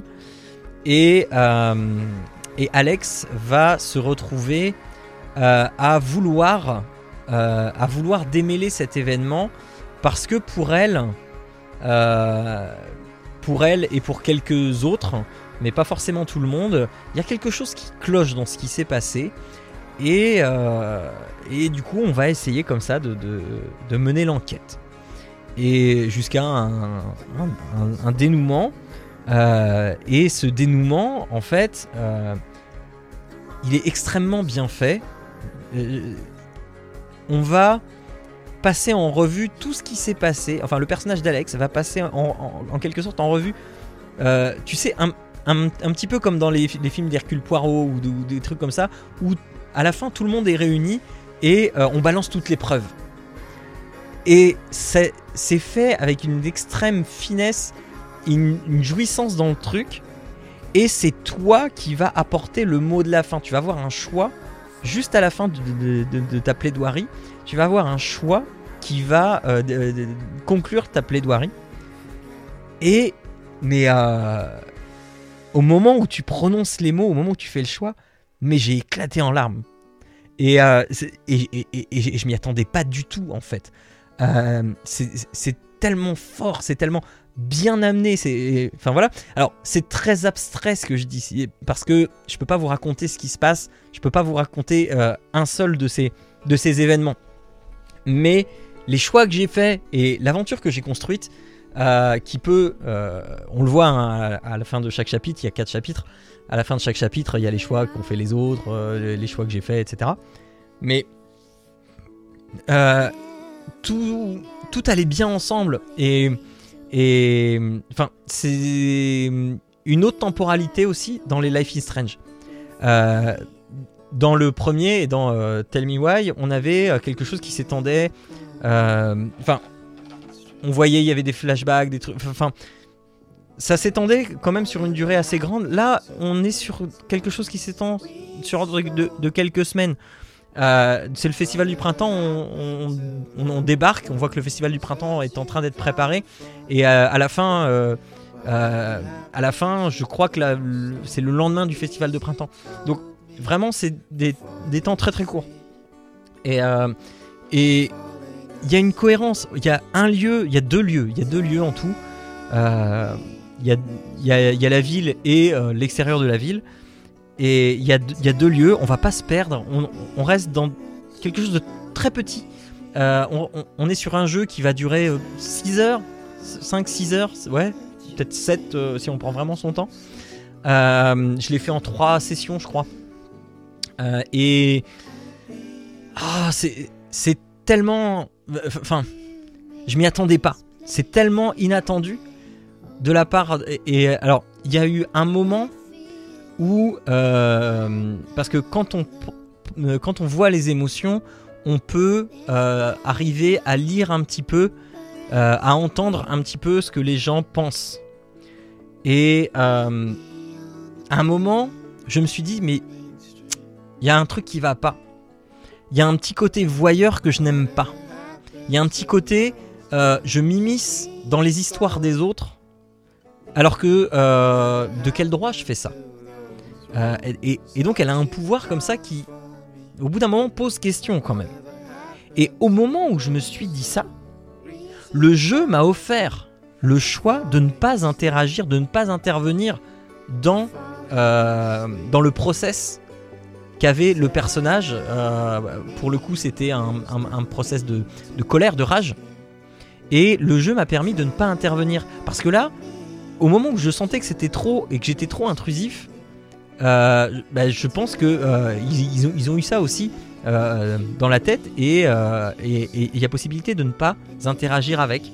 Et quand j'ai regardé les stats à la fin de, ce chapitre-là, là où j'ai eu cette réflexion-là, eh ben, euh, alors, c'est pas la majorité, mais il y a quand même, euh, il me semble, c'était de l'ordre de 35% de gens qui euh, ont fait comme moi quand même. et donc peut-être qu'ils ont eu cette réflexion-là, je sais pas. Mais, mais, mais voilà, ça pose quand même question parce que, parce que là, on est sur vraiment de l'intime par rapport aux gens. On est sur de la gestion de choses très très personnelles. Et de quel droit est-ce qu'on va pouvoir s'immiscer? De quel droit est-ce qu'on va essayer de régler les problèmes alors que euh, bah, c'est peut-être juste quelque chose de personnel et, euh, et euh, on n'a on n'a pas à intervenir dans ce genre de choses. Enfin bref, ça pose beaucoup, enfin, ça pose pas mal de questions de cet ordre. Et c'est intéressant d'y penser. De, pour le coup, euh, d'avoir une, une, vraie concrétisation de un grand pouvoir implique de grandes responsabilités et là la responsabilité elle est morale et, et, voilà enfin je vais pas en dire grand chose de plus parce que euh, il n'y aurait pas vraiment d'intérêt à le faire parce que sinon je commencerai à vous spoiler les trucs et, voilà. Et je tournerai en rond en vous disant que c'est trop bien il faut, y jouer. Euh, ça, ramène plein de trucs c'est absolument magistral. Alors si peut-être sur les euh, relations amoureuses, euh, enfin, comme dans beaucoup de jeux, il y a, y a, un aspect romance euh, entre plusieurs personnages. et donc là, de la part de Dontnod, on, on, a quelque chose de très très inclusif. On peut choisir les relations qu'on veut ou ne veut pas mettre en place. Et, ce qui est fait de manière plutôt maligne. avec des choix enfin je, je, peux pas vous dire les choix que j'ai fait mais avec des choix qui sont qui sont pas euh, artificiels, qui sont euh, euh, en fait la réflexion que mène Alex. En fait, je menais la même réflexion conjointement. Alors, je sais pas si j'ai un, une empathie à ce point-là avec le personnage ou ou c'était juste un hasard, mais pour moi ça sonnait extrêmement juste. Et, les personnages en face ont eu des réactions que j'ai toujours trouvées sensées, parfois agréables, parfois, euh, parfois euh, qui n'allaient pas dans mon sens, mais compréhensibles, euh, et jamais dans le sens oh ça fait chier. Toujours, toujours fait en bonne intelligence. Et voilà. Alors, on n'arrive pas encore pour moi au niveau d'un Life is Strange premier du nom, où là il y avait des thématiques absolument phénoménales pour pour, euh, pour les ados, pour euh, l'estime du soi, etc. Enfin, plein de choses et que je trouve encore aujourd'hui hyper pertinentes et très très bien traitées. Mais on, euh, on est dans quelque chose quand même avec, avec du niveau, avec avec une ambiance vraiment où on aime y retourner. Euh, on a, euh, c'est aigre doux, c'est aigre doux, c'est à la fois piquant et c'est à la fois très très doux, très très sucré. Enfin bref, euh, il faut jouer à Life is Strange True Colors parce que même si c'est pas sexy, c'est dites-vous bien que c'est pas sexy parce que la bande annonce ne peut pas vous dévoiler ce qui va se passer dans le jeu. la bande annonce est obligée de vous de, vous cacher une énorme partie du jeu et cette énorme partie du jeu, en fait, c'est là où réside tout, l'intérêt. Parce que si on vous spoil déjà euh, cette partie du jeu-là, il euh, y, a, un goût qui va s'en aller. Et euh, donc voilà, donc il faut faire confiance aux gens qui disent que c'est bien. maintenant vient la, la partie la plus difficile. Jérôme, est-ce que je peux essayer de te convaincre Quelles sont tes réticences Quelles sont tes interrogations euh, parce que euh, voilà, Life is Strange c'est pas ta tasse de thé. Ah si, moi j'ai fait le j'ai fait le premier en fait. Bah oui, mais t'avais dit que t'avais euh, pas, pas fait le deux. Alors si, j'ai beaucoup aimé le premier, surtout à partir du chapitre, la moitié du chapitre 2 et jusqu'à la fin en fait. Oui, la fin, c'est comme tu disais, les, les, choix sont poignants et à la fin, peu importe ce que tu fais, ça te convient pas de toute façon. Donc et et bref, donc non, ce que je reprochais à Life is Strange, j'ai un petit peu du coup à Tell Me Why, c'est qu'en fait, je trouve que c'est parfois, enfin, que la mise en place est des fois très longue. Je sais que Life is Strange, premier du nom, le premier chapitre, j'ai peut-être mis euh, entre 6 et 9 mois à aller au bout parce que j'y arrivais pas en fait quoi. Ça m'intéressait pas, c'était mou, je m'endormais, enfin vraiment pas. Et on m'a dit mais si c'est bien, fais-le, fais-le, fais-le, fais-le. et à un moment donné, je me suis fait violence, je l'ai fait. Et effectivement, après, par contre, j'ai fait, euh, à partir de la moitié du 2, j'ai fait 2, 3, 4, 5, j'ai tout enchaîné parce qu'en fait, t'es pris dans l'histoire, tu veux savoir ce qui se passe, et etc., etc. Et les thématiques, effectivement, comme tu l'as dit, sont, sont très fortes, donc euh, t'as envie de savoir ce qui se passe. Le 2, j'avais songé à le faire, et puis je sais pas pourquoi il est passé sous mes radars, et du coup, bon, ouais. comme ça. Et le True Colors, non, non, le True Colors, euh, comme, euh, comme je te l'avais dit quand on s'était croisé, il est dans le Game Pass et du coup je l'ai installé, etc. Il faut juste que je le lance quoi. Donc en plus tu me dis qu'il est pas très très long, je pense qu'il y a toutes les chances du monde que je le lance assez rapidement. Ouais. Mais euh, non, non, je, voulais le faire euh, parce que parce que voilà, j'aime beaucoup les jeux de Dontnod. C'est juste des fois la mise en place que je trouve longue et qui me décourage parce que bah, euh, bah j'arrive pas à mettre dans l'histoire. En fait, c'est pas que l'histoire est pas bien, c'est que je trouve que c'est des fois trop long la mise en scène et que ça pourrait être un peu plus vite. Donc on a le ouais. qui m'a dit que c'était normal parce que c'était nécessaire. Là, si le jeu dure 4-5 heures, 6 heures peut-être, euh, j'espère que euh, la mise bah, en place est plus rapide et que tu rentres plus vite dans l'histoire. Alors, bah, en fait, la mise en place, elle, elle va se jouer sur le chapitre 1, euh, où tu as Alex qui arrive en ville. Tous les personnages vont s'introduire petit à petit. Et puis, il va y avoir cet événement qui va clore le chapitre 1. Forcément, c'est quelque chose qui va être euh, plus lent que les autres chapitres. Maintenant, euh, ce chapitre-là, euh, il est en même temps fait pour introduire les personnages et en même temps fait pour amadouer ton pouvoir. Tu vas découvrir ton pouvoir et tu vas voir comment tu mm. peux, comment tu peux l'utiliser. Sachant que cette partie-là, elle va aussi s'étendre sur le chapitre 2. Parce que ces pouvoirs vont évoluer. Euh, et, elle va découvrir des choses au fur et à mesure. Euh, donc, t'as as certes une mise en place, mais t'as une évolution des choses. Euh, et et les, les, personnages, en fait, la psychologie des personnages, là vraiment, si on veut vraiment être complet, elle va s'étendre sur les quatre chapitres parce que les personnages vont évoluer par rapport aux événements et on va en savoir plus sur les personnages au fil du temps.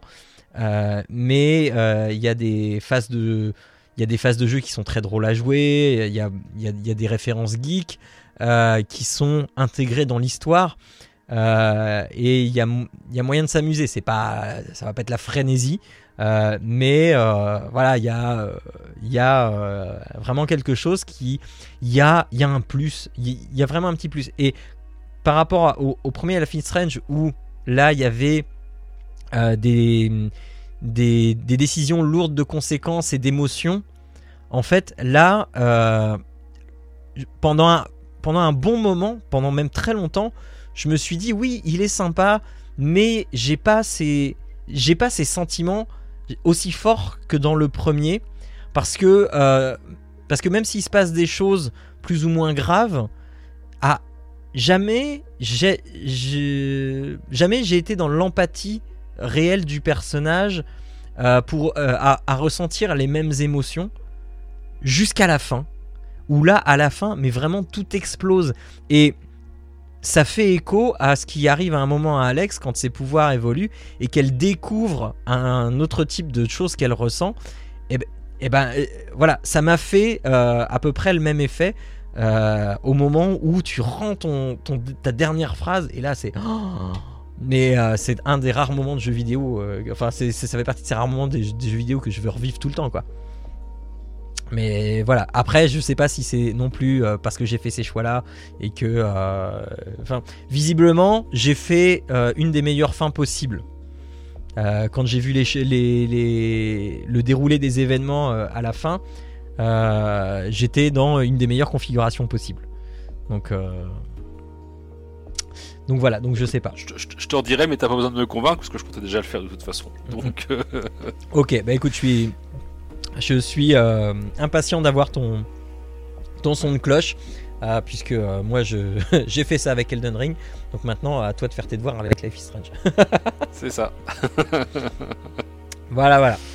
Bref, et n'hésitez pas hein, non plus si vous vous l'avez fait et que vous voulez discuter de ce que vous avez ressenti dans Life is Strange True Colors, venez sur le Discord par exemple. Euh, euh, dans, la, dans le salon jeux vidéo ou euh, dans le salon des émissions pour parler de, de, ça sans trop spoiler hein, évidemment pour, pour comparer nos expériences et, et c'est toujours intéressant de, sur ce genre de jeu d'avoir d'avoir d'avoir ce feedback.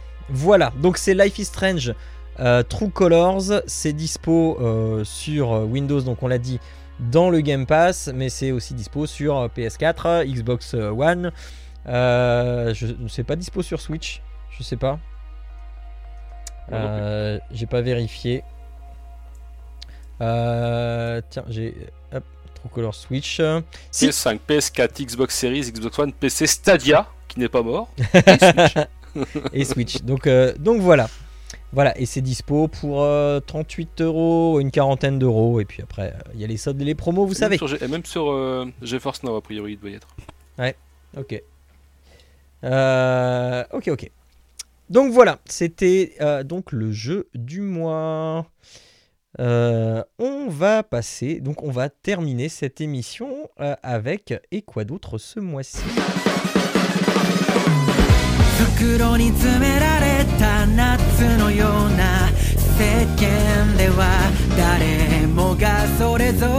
Donc pour terminer ce mois de juin, euh, j'ai trop parlé. Euh, est-ce que tu veux commencer, euh, Jérôme?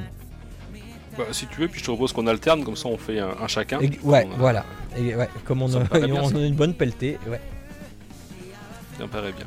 Alors, je vais commencer par le deuxième du coup. Moi je vais commencer par vous parler ah. d'un petit film que j'ai vu il n'y a pas très longtemps, euh, qui est disponible en, location sur Prime Video, euh, entre autres, euh, qui est SOS Fantôme l'héritage, donc le dernier né de la saga SOS Fantôme, et qui, je ne le cache pas, j'avais quelques a priori quand même.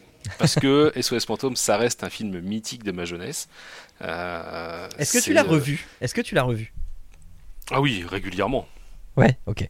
Régulièrement, ah oui, oui, le 1, le 2, ouais, ouais, j'ai revu régulièrement les deux. Euh, j'ai eu beaucoup plus de mal avec le SOS Fantôme version féminine. Ouais, moi aussi. Où, où, je trouvais que ça marchait pas en fait, euh, mhm. pour plein de raisons.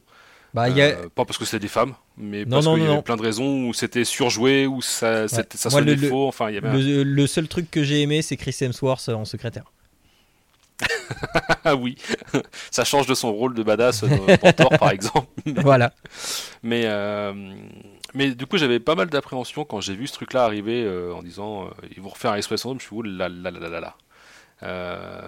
Et, et, en fait, et en fait j'ai vu le film parce que j'ai des amis qui l'ont vu. Ils me disent si, si, il faut que tu le regardes, machin. Et effectivement, je l'ai regardé et c'est un pur bonheur. C'est du régal, c'est donc qu'est-ce que ça raconte SOS Phantom En fait, c'est euh, donc c'est le, officiellement le 3, SOS Phantom 3.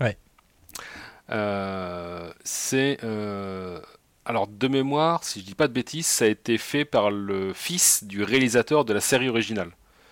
D'accord. Parce que le, monsieur, alors le, je sais plus comment s'appelle, Redman, mais je sais plus son nom. Enfin bref, était le, le, le réalisateur de mémoire, je voudrais pas dire de bêtises, hein, mais je crois que c'est ah ça, sinon vous me reprenez dans les, dans les commentaires. Euh, mais le réalisateur original, il est décédé euh, début d'année ou fin d'année dernière, je sais plus, enfin il n'y a pas très très longtemps. Euh, et c'est son fils qui a pris la suite et qui a refait, euh, enfin qui a fait SOS Fantôme l'héritage. Le, le, Egon Weckman, le, le, scientifique de la bande. C'est ça non, non, non, non, le, non, non, le producteur du, premier, euh, du premier, comment dire. Euh, du premier Ah oui, c'est Ivan Redman, mais Ivan Redman, c'est pas, ah pas Egon. Non, d'accord, d'accord, ah, d'accord. Redman, j'avais pas compris euh, Redman. Non, non, Ivan, Ivan Redman est, mort. Alors attends, je vais te redire ça vite fait. Euh, pim, pim, pim, pim, je ne sais plus. Euh, peu importe. Il est né le 12, il est mort pardon le 12 février 2022. Donc là c'était tout, tout, tout, Ah oui, oui, c'est tout, tout, début d'année. C'est ça. Euh, et en fait, c'est son fils qui a, euh, qui a fait le film, donc SOS euh, Fantôme, l'héritage. en gros, qu'est-ce que ça raconte SOS Fantôme, l'héritage? En fait, la scène, la scène d'intro, parce que je vous, ça va être vraiment que le début du film. on voit en fait un personnage dans une espèce de de, de, de, montagne au milieu du désert, enfin un truc comme ça. Et, et on reconnaît tout de suite, mais vraiment tout tout de suite, le les, les, musiques et les, les, sons caractéristiques de Ghostbusters avec euh, le, fusil à plasma, etc. et euh, on se dit, tiens, c'est euh, un des chasseurs. Et effectivement, en fait, il s'avère très rapidement que c'est Egon, en fait, qui est là. Et qui, qui, qui, part à tir. Enfin, qui, qui se barre. qui prend ses jambes à son cou à travers un, avec sa voiture. Et qui se fait rattraper par une entité qui s'échappe de cette espèce de fameux endroit où il était, euh, qui lui fait avoir un accident, il court à travers un champ, il arrive dans, une maison, dans une demeure qui semble être la sienne, où il avait programmé un truc, sauf que ça se passera pas comme prévu. Et euh, spoiler alerte, il va mourir. Alors c'est dans les dix premières minutes du film, hein, donc vous allez voir que je vais pas spoiler grand chose. et on va se retrouver ailleurs, dans une ville, alors je sais plus exactement. on va retrouver en fait une mère de famille célibataire avec ses deux enfants qui s'avère être en fait la fille d'Egon et ses deux petits enfants, mais qui oh. n'ont plus aucun contact du tout avec Egon depuis des années et des années. Euh, parce que euh, bon, on apprendra rapidement qu'il a toujours été absent euh, de la vie de sa fille. et bah, en fait, comme il est mort, eux, ils héritent bah, de la fameuse maison où, où ils l'ont retrouvé en fait. Quoi. Et donc ils arrivent dans un tout petit bled à l'autre bout du pays, un truc complètement paumé, où en fait Egon avait une réputation un peu de d'illuminé. Euh, mais il va s'avérer en fait que bah, c'est la ville, euh, sur cette ville-là en fait repose un, un, puits, euh, un puits démoniaque entre guillemets où il y a toutes les forces un peu comme New York dans le dans le premier bah truc. Donc là c'est exact, ils reprennent exactement un peu les mêmes thématiques et et son et sa, la petite fille d'Egon en fait du coup est, est a du mal à se sociabiliser parce qu'elle est très sur euh, les inventions, sur le bricolage, un peu comme l'était Egon, euh, toi. Donc, euh, et, on retrouve toute cette patte là, et je vais pas trop en parler. Donc en fait, ils vont arriver dans la ville, il va falloir qu'ils se fassent des amis, il va y avoir des trucs bizarres qui vont se passer. Et en fait, ils vont, ils vont découvrir que dans la maison, ben, il y a plein de secrets. Et notamment la petite fille, à force de fouiner, en fait, elle va trouver, elle va trouver des, des, des, affaires de son grand-père et, et euh, le gamin dans la grange va retrouver euh, Ecto 1, donc euh, ça c'est pareil, c'est mythique quoi. Donc Ecto 1 c'est la voiture de, de la série pour ceux qui savent pas. et en fait on, a une vraie fibre nostalgie qui joue, et ce que j'ai trouvé très bien dans le film, parce que je vais pas parler beaucoup plus de l'histoire, il faudra, faudra le voir. mais ce que j'ai trouvé très bien dans le film en fait, c'est qu'il garde les codes du premier, il les met au goût du jour, mais c'est jamais trop.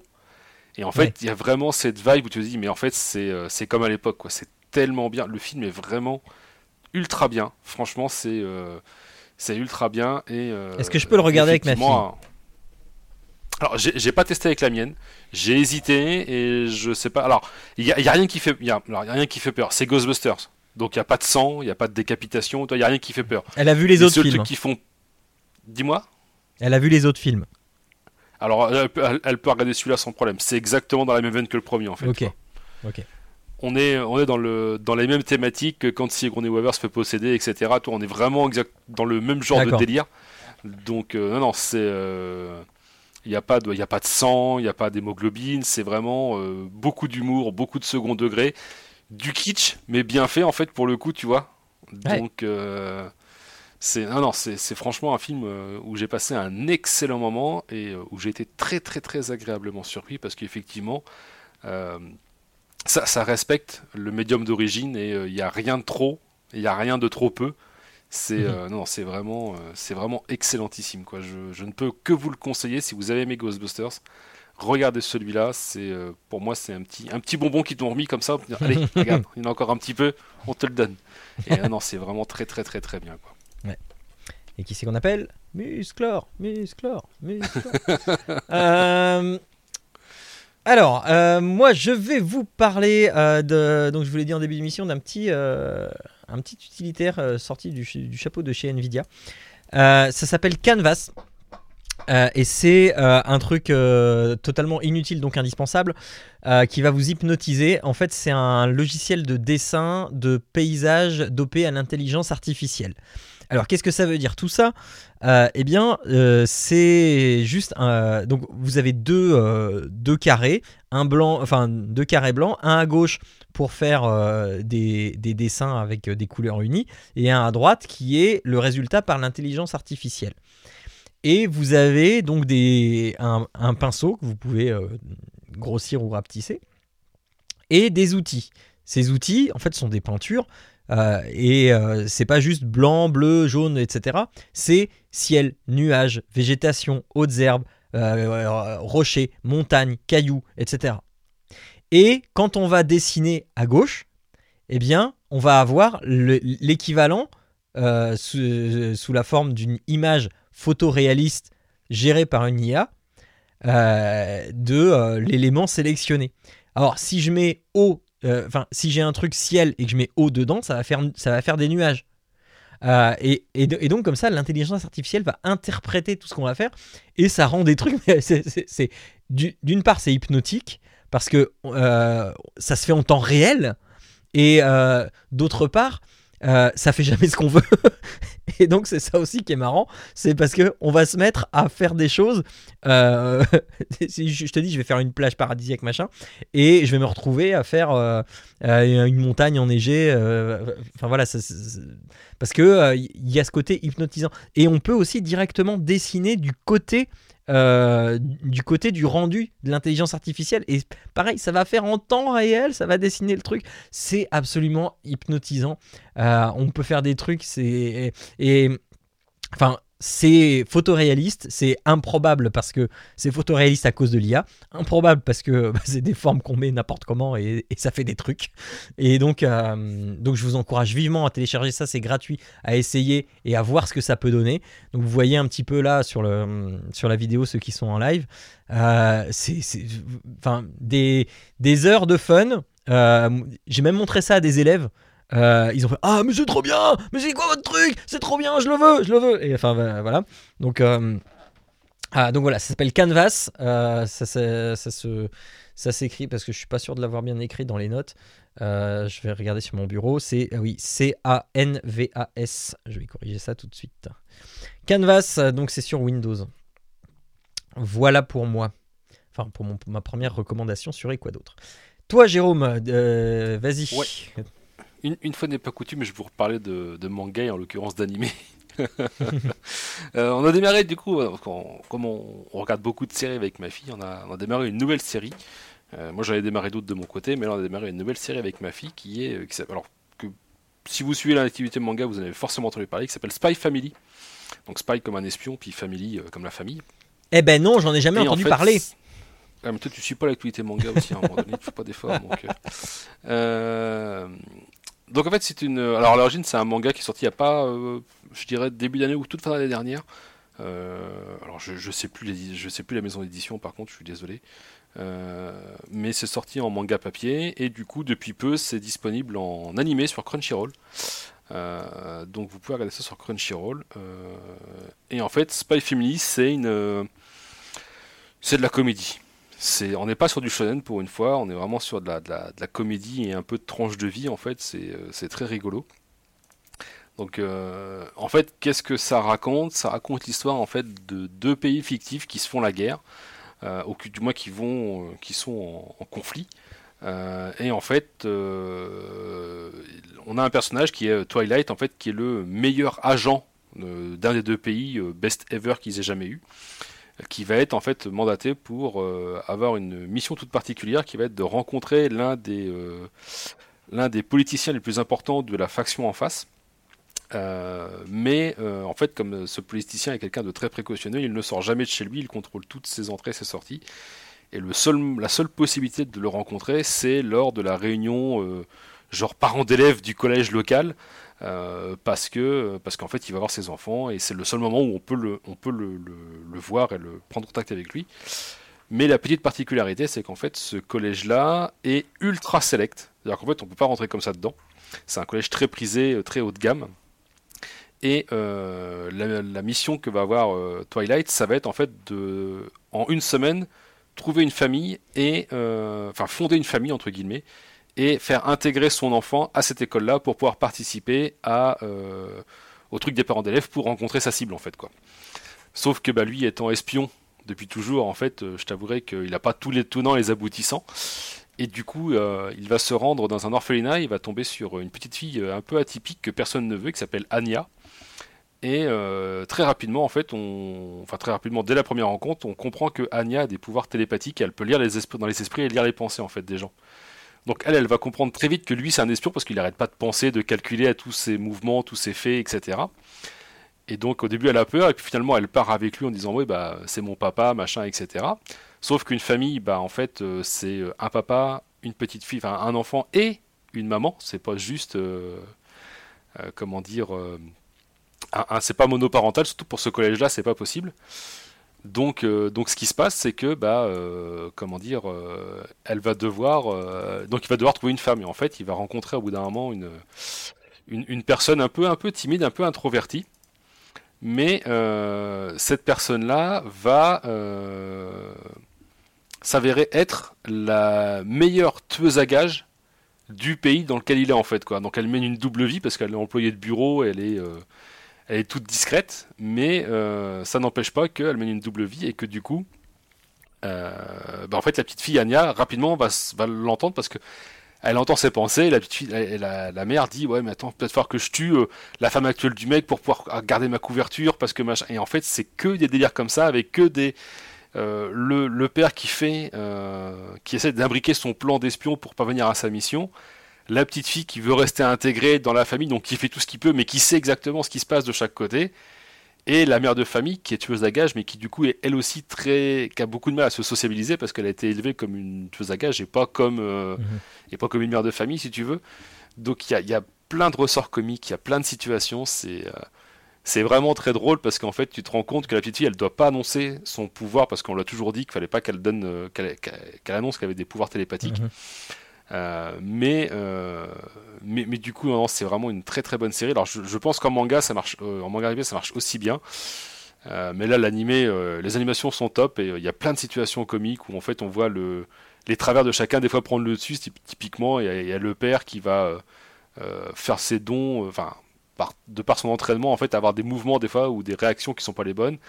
La mère, à un moment donné, c'est pareil, euh, sur un, réflexe, elle va envoyer un coup de pied à un passant, alors qu'en fait, il a rien demandé, c'était juste, euh, enfin, ça n'allait pas du tout, sauf qu'elle, son instinct a pris le dessus, enfin, c'est que des situations ultra comiques, c'est doublé en VF pour ceux qui, préfèrent la VF, le doublage de VF est de très bonne qualité, en plus, c'est top.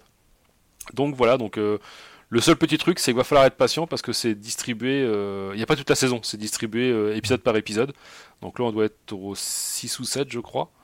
Euh, donc il va falloir attendre un petit peu, mais euh, mais, mais franchement, Spy Family, si, si vous aimez, enfin, ça change des shonen, etc. On est plus sur vraiment du ressort comique et euh, moi je passe un très bon moment, on rigole pas mal avec ma fille et c'est vraiment sympa quoi. Sur Crunchyroll. Ok, ok. je, je, me suis toujours demandé si ça valait le coup de prendre un, abonnement Crunchyroll. Alors, si, si t'es très consommateur de manga, ça vaut le coup. Bah non, justement, je suis pas très consommateur. Bah. En fait, si je sais que moi, je regarde, toi là, on, a regardé Spy, euh, Spy Family. Moi, j'ai commencé euh, euh, Jujutsu Kaisen. J'ai enfin, j'ai commencé, j'ai fini Jujutsu, Kaisen. J'ai commencé Tokyo Revengers là. Donc, en fait, quand je mange, si tu veux, je me mets une petite série, un petit épisode vite fait. C'est 25 minutes, donc c'est pile poil le, temps qui va bien. et comme je l'ai sur le portable, etc. Bon, bah, je peux mater vite fait sur le portable. Mais, mais si tu consommes pas de manga plus que ça, alors c'est pas très très cher hein, l'abonnement, c'est 7 ou, 7 ou 8 euros ou 9 peut-être, je sais plus. donc c'est pas non plus déconnant, tu vois, en termes d'abonnement. Mais si tu regardes pas, franchement, ça n'a pas beaucoup d'intérêt. Ouais. pas, euh, t'as pas une appétence pour les, animés. Euh, comme c'est que, enfin, c'est principalement que de la série, toi, t'as pas de, pas bah de films, des choses comme ça. d'accord. Euh, ou très très peu. Enfin, moi, je le regarde pas pour ça toujours. Mais t'as beaucoup, beaucoup, beaucoup, beaucoup, beaucoup de séries par contre. Ouais. Bon, et pour conclure, je vais vous parler d'un podcast qui s'appelle C'est euh, CQTJ, c'est quoi ton jeu qui est animé par Joël, euh, podcast auquel j'ai contribué il y a euh, quelques temps maintenant. et le principe de ce podcast, en fait, c'est que Joël donc invite une personne par, par épisode en, le, en, lui demandant, eh bien, c'est quoi le jeu qui t'a marqué, qui a marqué ton enfance. Euh, sachant que ces jeux au sens large, c'est pas obligatoirement du jeu vidéo, ça peut être du jeu de plateau, des livres-jeux, ça peut être plein plein de choses. Euh, du moment que ça, euh, ça, s'englobe sous le terme jeu. jeu. c'est alors j'en parle pas parce que été dedans, euh, j'en parle parce que je trouve que ça ramène vraiment une, euh, euh, une plus-value au monde du podcast parce que c'est pas quelque chose qui est traité en tant que tel. c'est pas quelque chose que j'ai déjà vu. Et j'avoue que c'est très sympathique parce que. alors, Joël, c'est un auditeur aussi, il faut le savoir. ça amène en fait un regard sur. sur des choses qu'on connaît parce que généralement euh, Joël va s'adresser à des gens plutôt de, enfin, s'adresse à des gens de notre génération, mais pas que, parce qu'il y a aussi des des euh, youtubeurs youtubeuses des vieux. Euh, non, mais, voilà il, ne s'adresse pas qu'à des vieux mais voilà il y, a, beaucoup de souvenirs qu'il partage avec les gens de, de, notre génération on va dire mais c'est intéressant dans le sens où ça te donne un regard assez neuf et très personnel de quelque chose que tu connais euh, principalement. Il y a eu. Euh, donc moi j'ai forcément parlé de The Last of Us, euh, il y a eu Tomb Raider, il y a eu Monkey Island, il y a eu des livres-jeux, je ne saurais plus retrouver l'éditeur, mais voilà, il y a eu des livres-jeux, j'en oublie, mais, donc là il en est au septième je crois épisode, ça sort toutes les deux semaines si je ne me trompe pas, et il va faire une pause là pendant l'été et il va reprendre il va reprendre à la rentrée. Euh, est-ce que tu est-ce que tu avais déjà écouté euh, est-ce que tu avais eu connaissance déjà du, du podcast de Joël Pas du tout. Non. Pas du tout, j'ai découvert dans les notes et je pense que je vais aller y prêter une oreille, tu vois. Ouais, ouais, non, mais c'est euh, c'est inattendu et franchement, pour être tout à fait honnête, je suis vraiment 100% honnête. moi, je trouvais l'idée sympa, mais tu vois, sans plus. Euh, je, quand Joël m'avait contacté, j'ai fait ah oui, euh, ok, sympa, euh, ça, a l'air cool, machin. Et, et, je me rendais pas compte en fait du potentiel, du, du potentiel et à la fois de Madeleine de Proust et à la fois regard très personnel sur. Et ça apporte des choses, enfin vraiment ça apporte des choses. Et donc, donc voilà, allez écouter. Bah, c'est un, un, tout petit podcast qui commence, aidez-le à grandir. Euh, parce que je, pense qu'il y a de belles choses qui peuvent, euh, il y a de très très belles choses qui peuvent euh, émerger de, de ce concept-là. Donc, et il est super motivé. Ça fait des années qu'il veut se lancer dans le podcast et là, ça y est, il a pris son courage à deux mains et, et il a foncé tête baissée dedans et bravo à lui. Donc, Joël, si tu m'écoutes, continue. vraiment, c'est, enfin, j'ai déjà eu l'occasion de te le dire que ce que tu faisais était chouette. Euh, mais voilà, je le redis, euh, allez jeter un, coup d'œil sur, euh, sur CQTJ, c'est quoi ton jeu? C'est des épisodes qui font entre 20 et 30 minutes. Ça s'écoute très bien. c'est Ouais, ouais, ouais. Oui, c'est pas comme nous. c'est Faut ce qu'on peut. Bah oui, mais nous on est mensuel. voilà, nous on est mensuel, on peut pas tout avoir. C'est ça. Voilà, voilà donc qui va qui conclut cette émission du mois de juin. Vous avez donc écouté Papa à quoi tu joues, le numéro 104 déjà. Euh, et euh, si vous vous demandez où vous pouvez retrouver les 103 précédents, plus les hors-séries, plus les Papa à quoi on joue, euh, plus éventuellement d'autres petits trucs, eh bien c'est sur papapodcast.fr, là où il y a les notes de l'émission. Mais vous pouvez aussi communiquer avec nous évidemment sur les réseaux sociaux, enfin surtout avec moi, hein, sur les réseaux sociaux parce que, euh, parce que j'ai des co-animateurs qui n'aiment pas les réseaux sociaux. Euh, c'est pas vrai. C'est faux. bon, j'ai des co-animateurs qui n'utilisent pas les réseaux sociaux. et. et même moi j'ai du mal avec certains. Euh, mais euh, donc voilà sur, euh, sur Facebook, sur Twitter, mais aussi sur ceux avec lesquels j'ai le plus de mal, Instagram et TikTok. Euh, mais vous pouvez, euh, là où, vraiment, vraiment, euh, il faut, faut, venir parce que c'est vraiment mon, médium préféré, c'est Discord. Vous trouvez le lien vers, vers, le Discord dans le site Papa Podcast sur la page d'accueil. Vous avez le lien qui va vous emmener vers le Discord et là, on peut avoir des discussions. Je vous partage en ce moment mon amour sur Elden Ring et ma progression surtout. et, bah, pour échanger sur plein de trucs. Parfois, parfois même je mets des promos je mets des, bons plans, enfin, voilà, et, donc euh, j'aime quand cette communauté vit et euh, qu'on se parle et qu'on on, se dit des mots doux à l'oreille et que, euh, voilà, et que si vous êtes intéressé par la VR, enfin vous verrez, le Discord il est bien fait parce que vous, avez accès qu'à ce qui vous intéresse. Si vous vous avez pas, vous intéressez pas à la VR pour l'instant, parce que ça va, ça va venir, eh bien vous n'êtes pas obligé de quand vous entrez sur le Discord, eh bien, de, dire que vous êtes intéressé par la VR et le salon VR n'apparaîtra pas. Euh, donc vous ne serez pas dérangé pour les choses que vous ne, qui ne vous intéressent pas. Voilà, euh, c'était la petite promo pour le Discord. Et d'ici euh, d'ici à ce qu'on se revoit à peu près dans un mois, enfin à ce qu'on se revoit ou qu'on se réentende dans un mois, eh bien, on vous fait des grosses bises. N'hésitez, euh, n'oubliez pas, euh, n'hésitez pas, le Patreon et euh, allez sur les applications de podcast pour nous mettre des étoiles et des commentaires, c'est toujours ah hyper bien. Ça fait longtemps qu'on n'en a pas eu en plus. C'est, vrai, c'est toujours hyper bien pour remonter dans les classements, nous rendre plus visibles et nous faire découvrir à d'autres gens ou même, eh bien, faites-nous découvrir à d'autres gens, des, des, gens que vous connaissez et que vous dites ah bah tiens, écoute cette émission là, elle est bien, ça va te faire avoir un, regard différent sur le jeu vidéo, Tata Suzanne. donc vous pouvez peut-être des critiques, qu'elles sont constructives, pourquoi pas. Exactement. Exactement. Euh, donc, euh, n'hésitez pas à euh, parler de Papa à quoi tu joues autour de vous.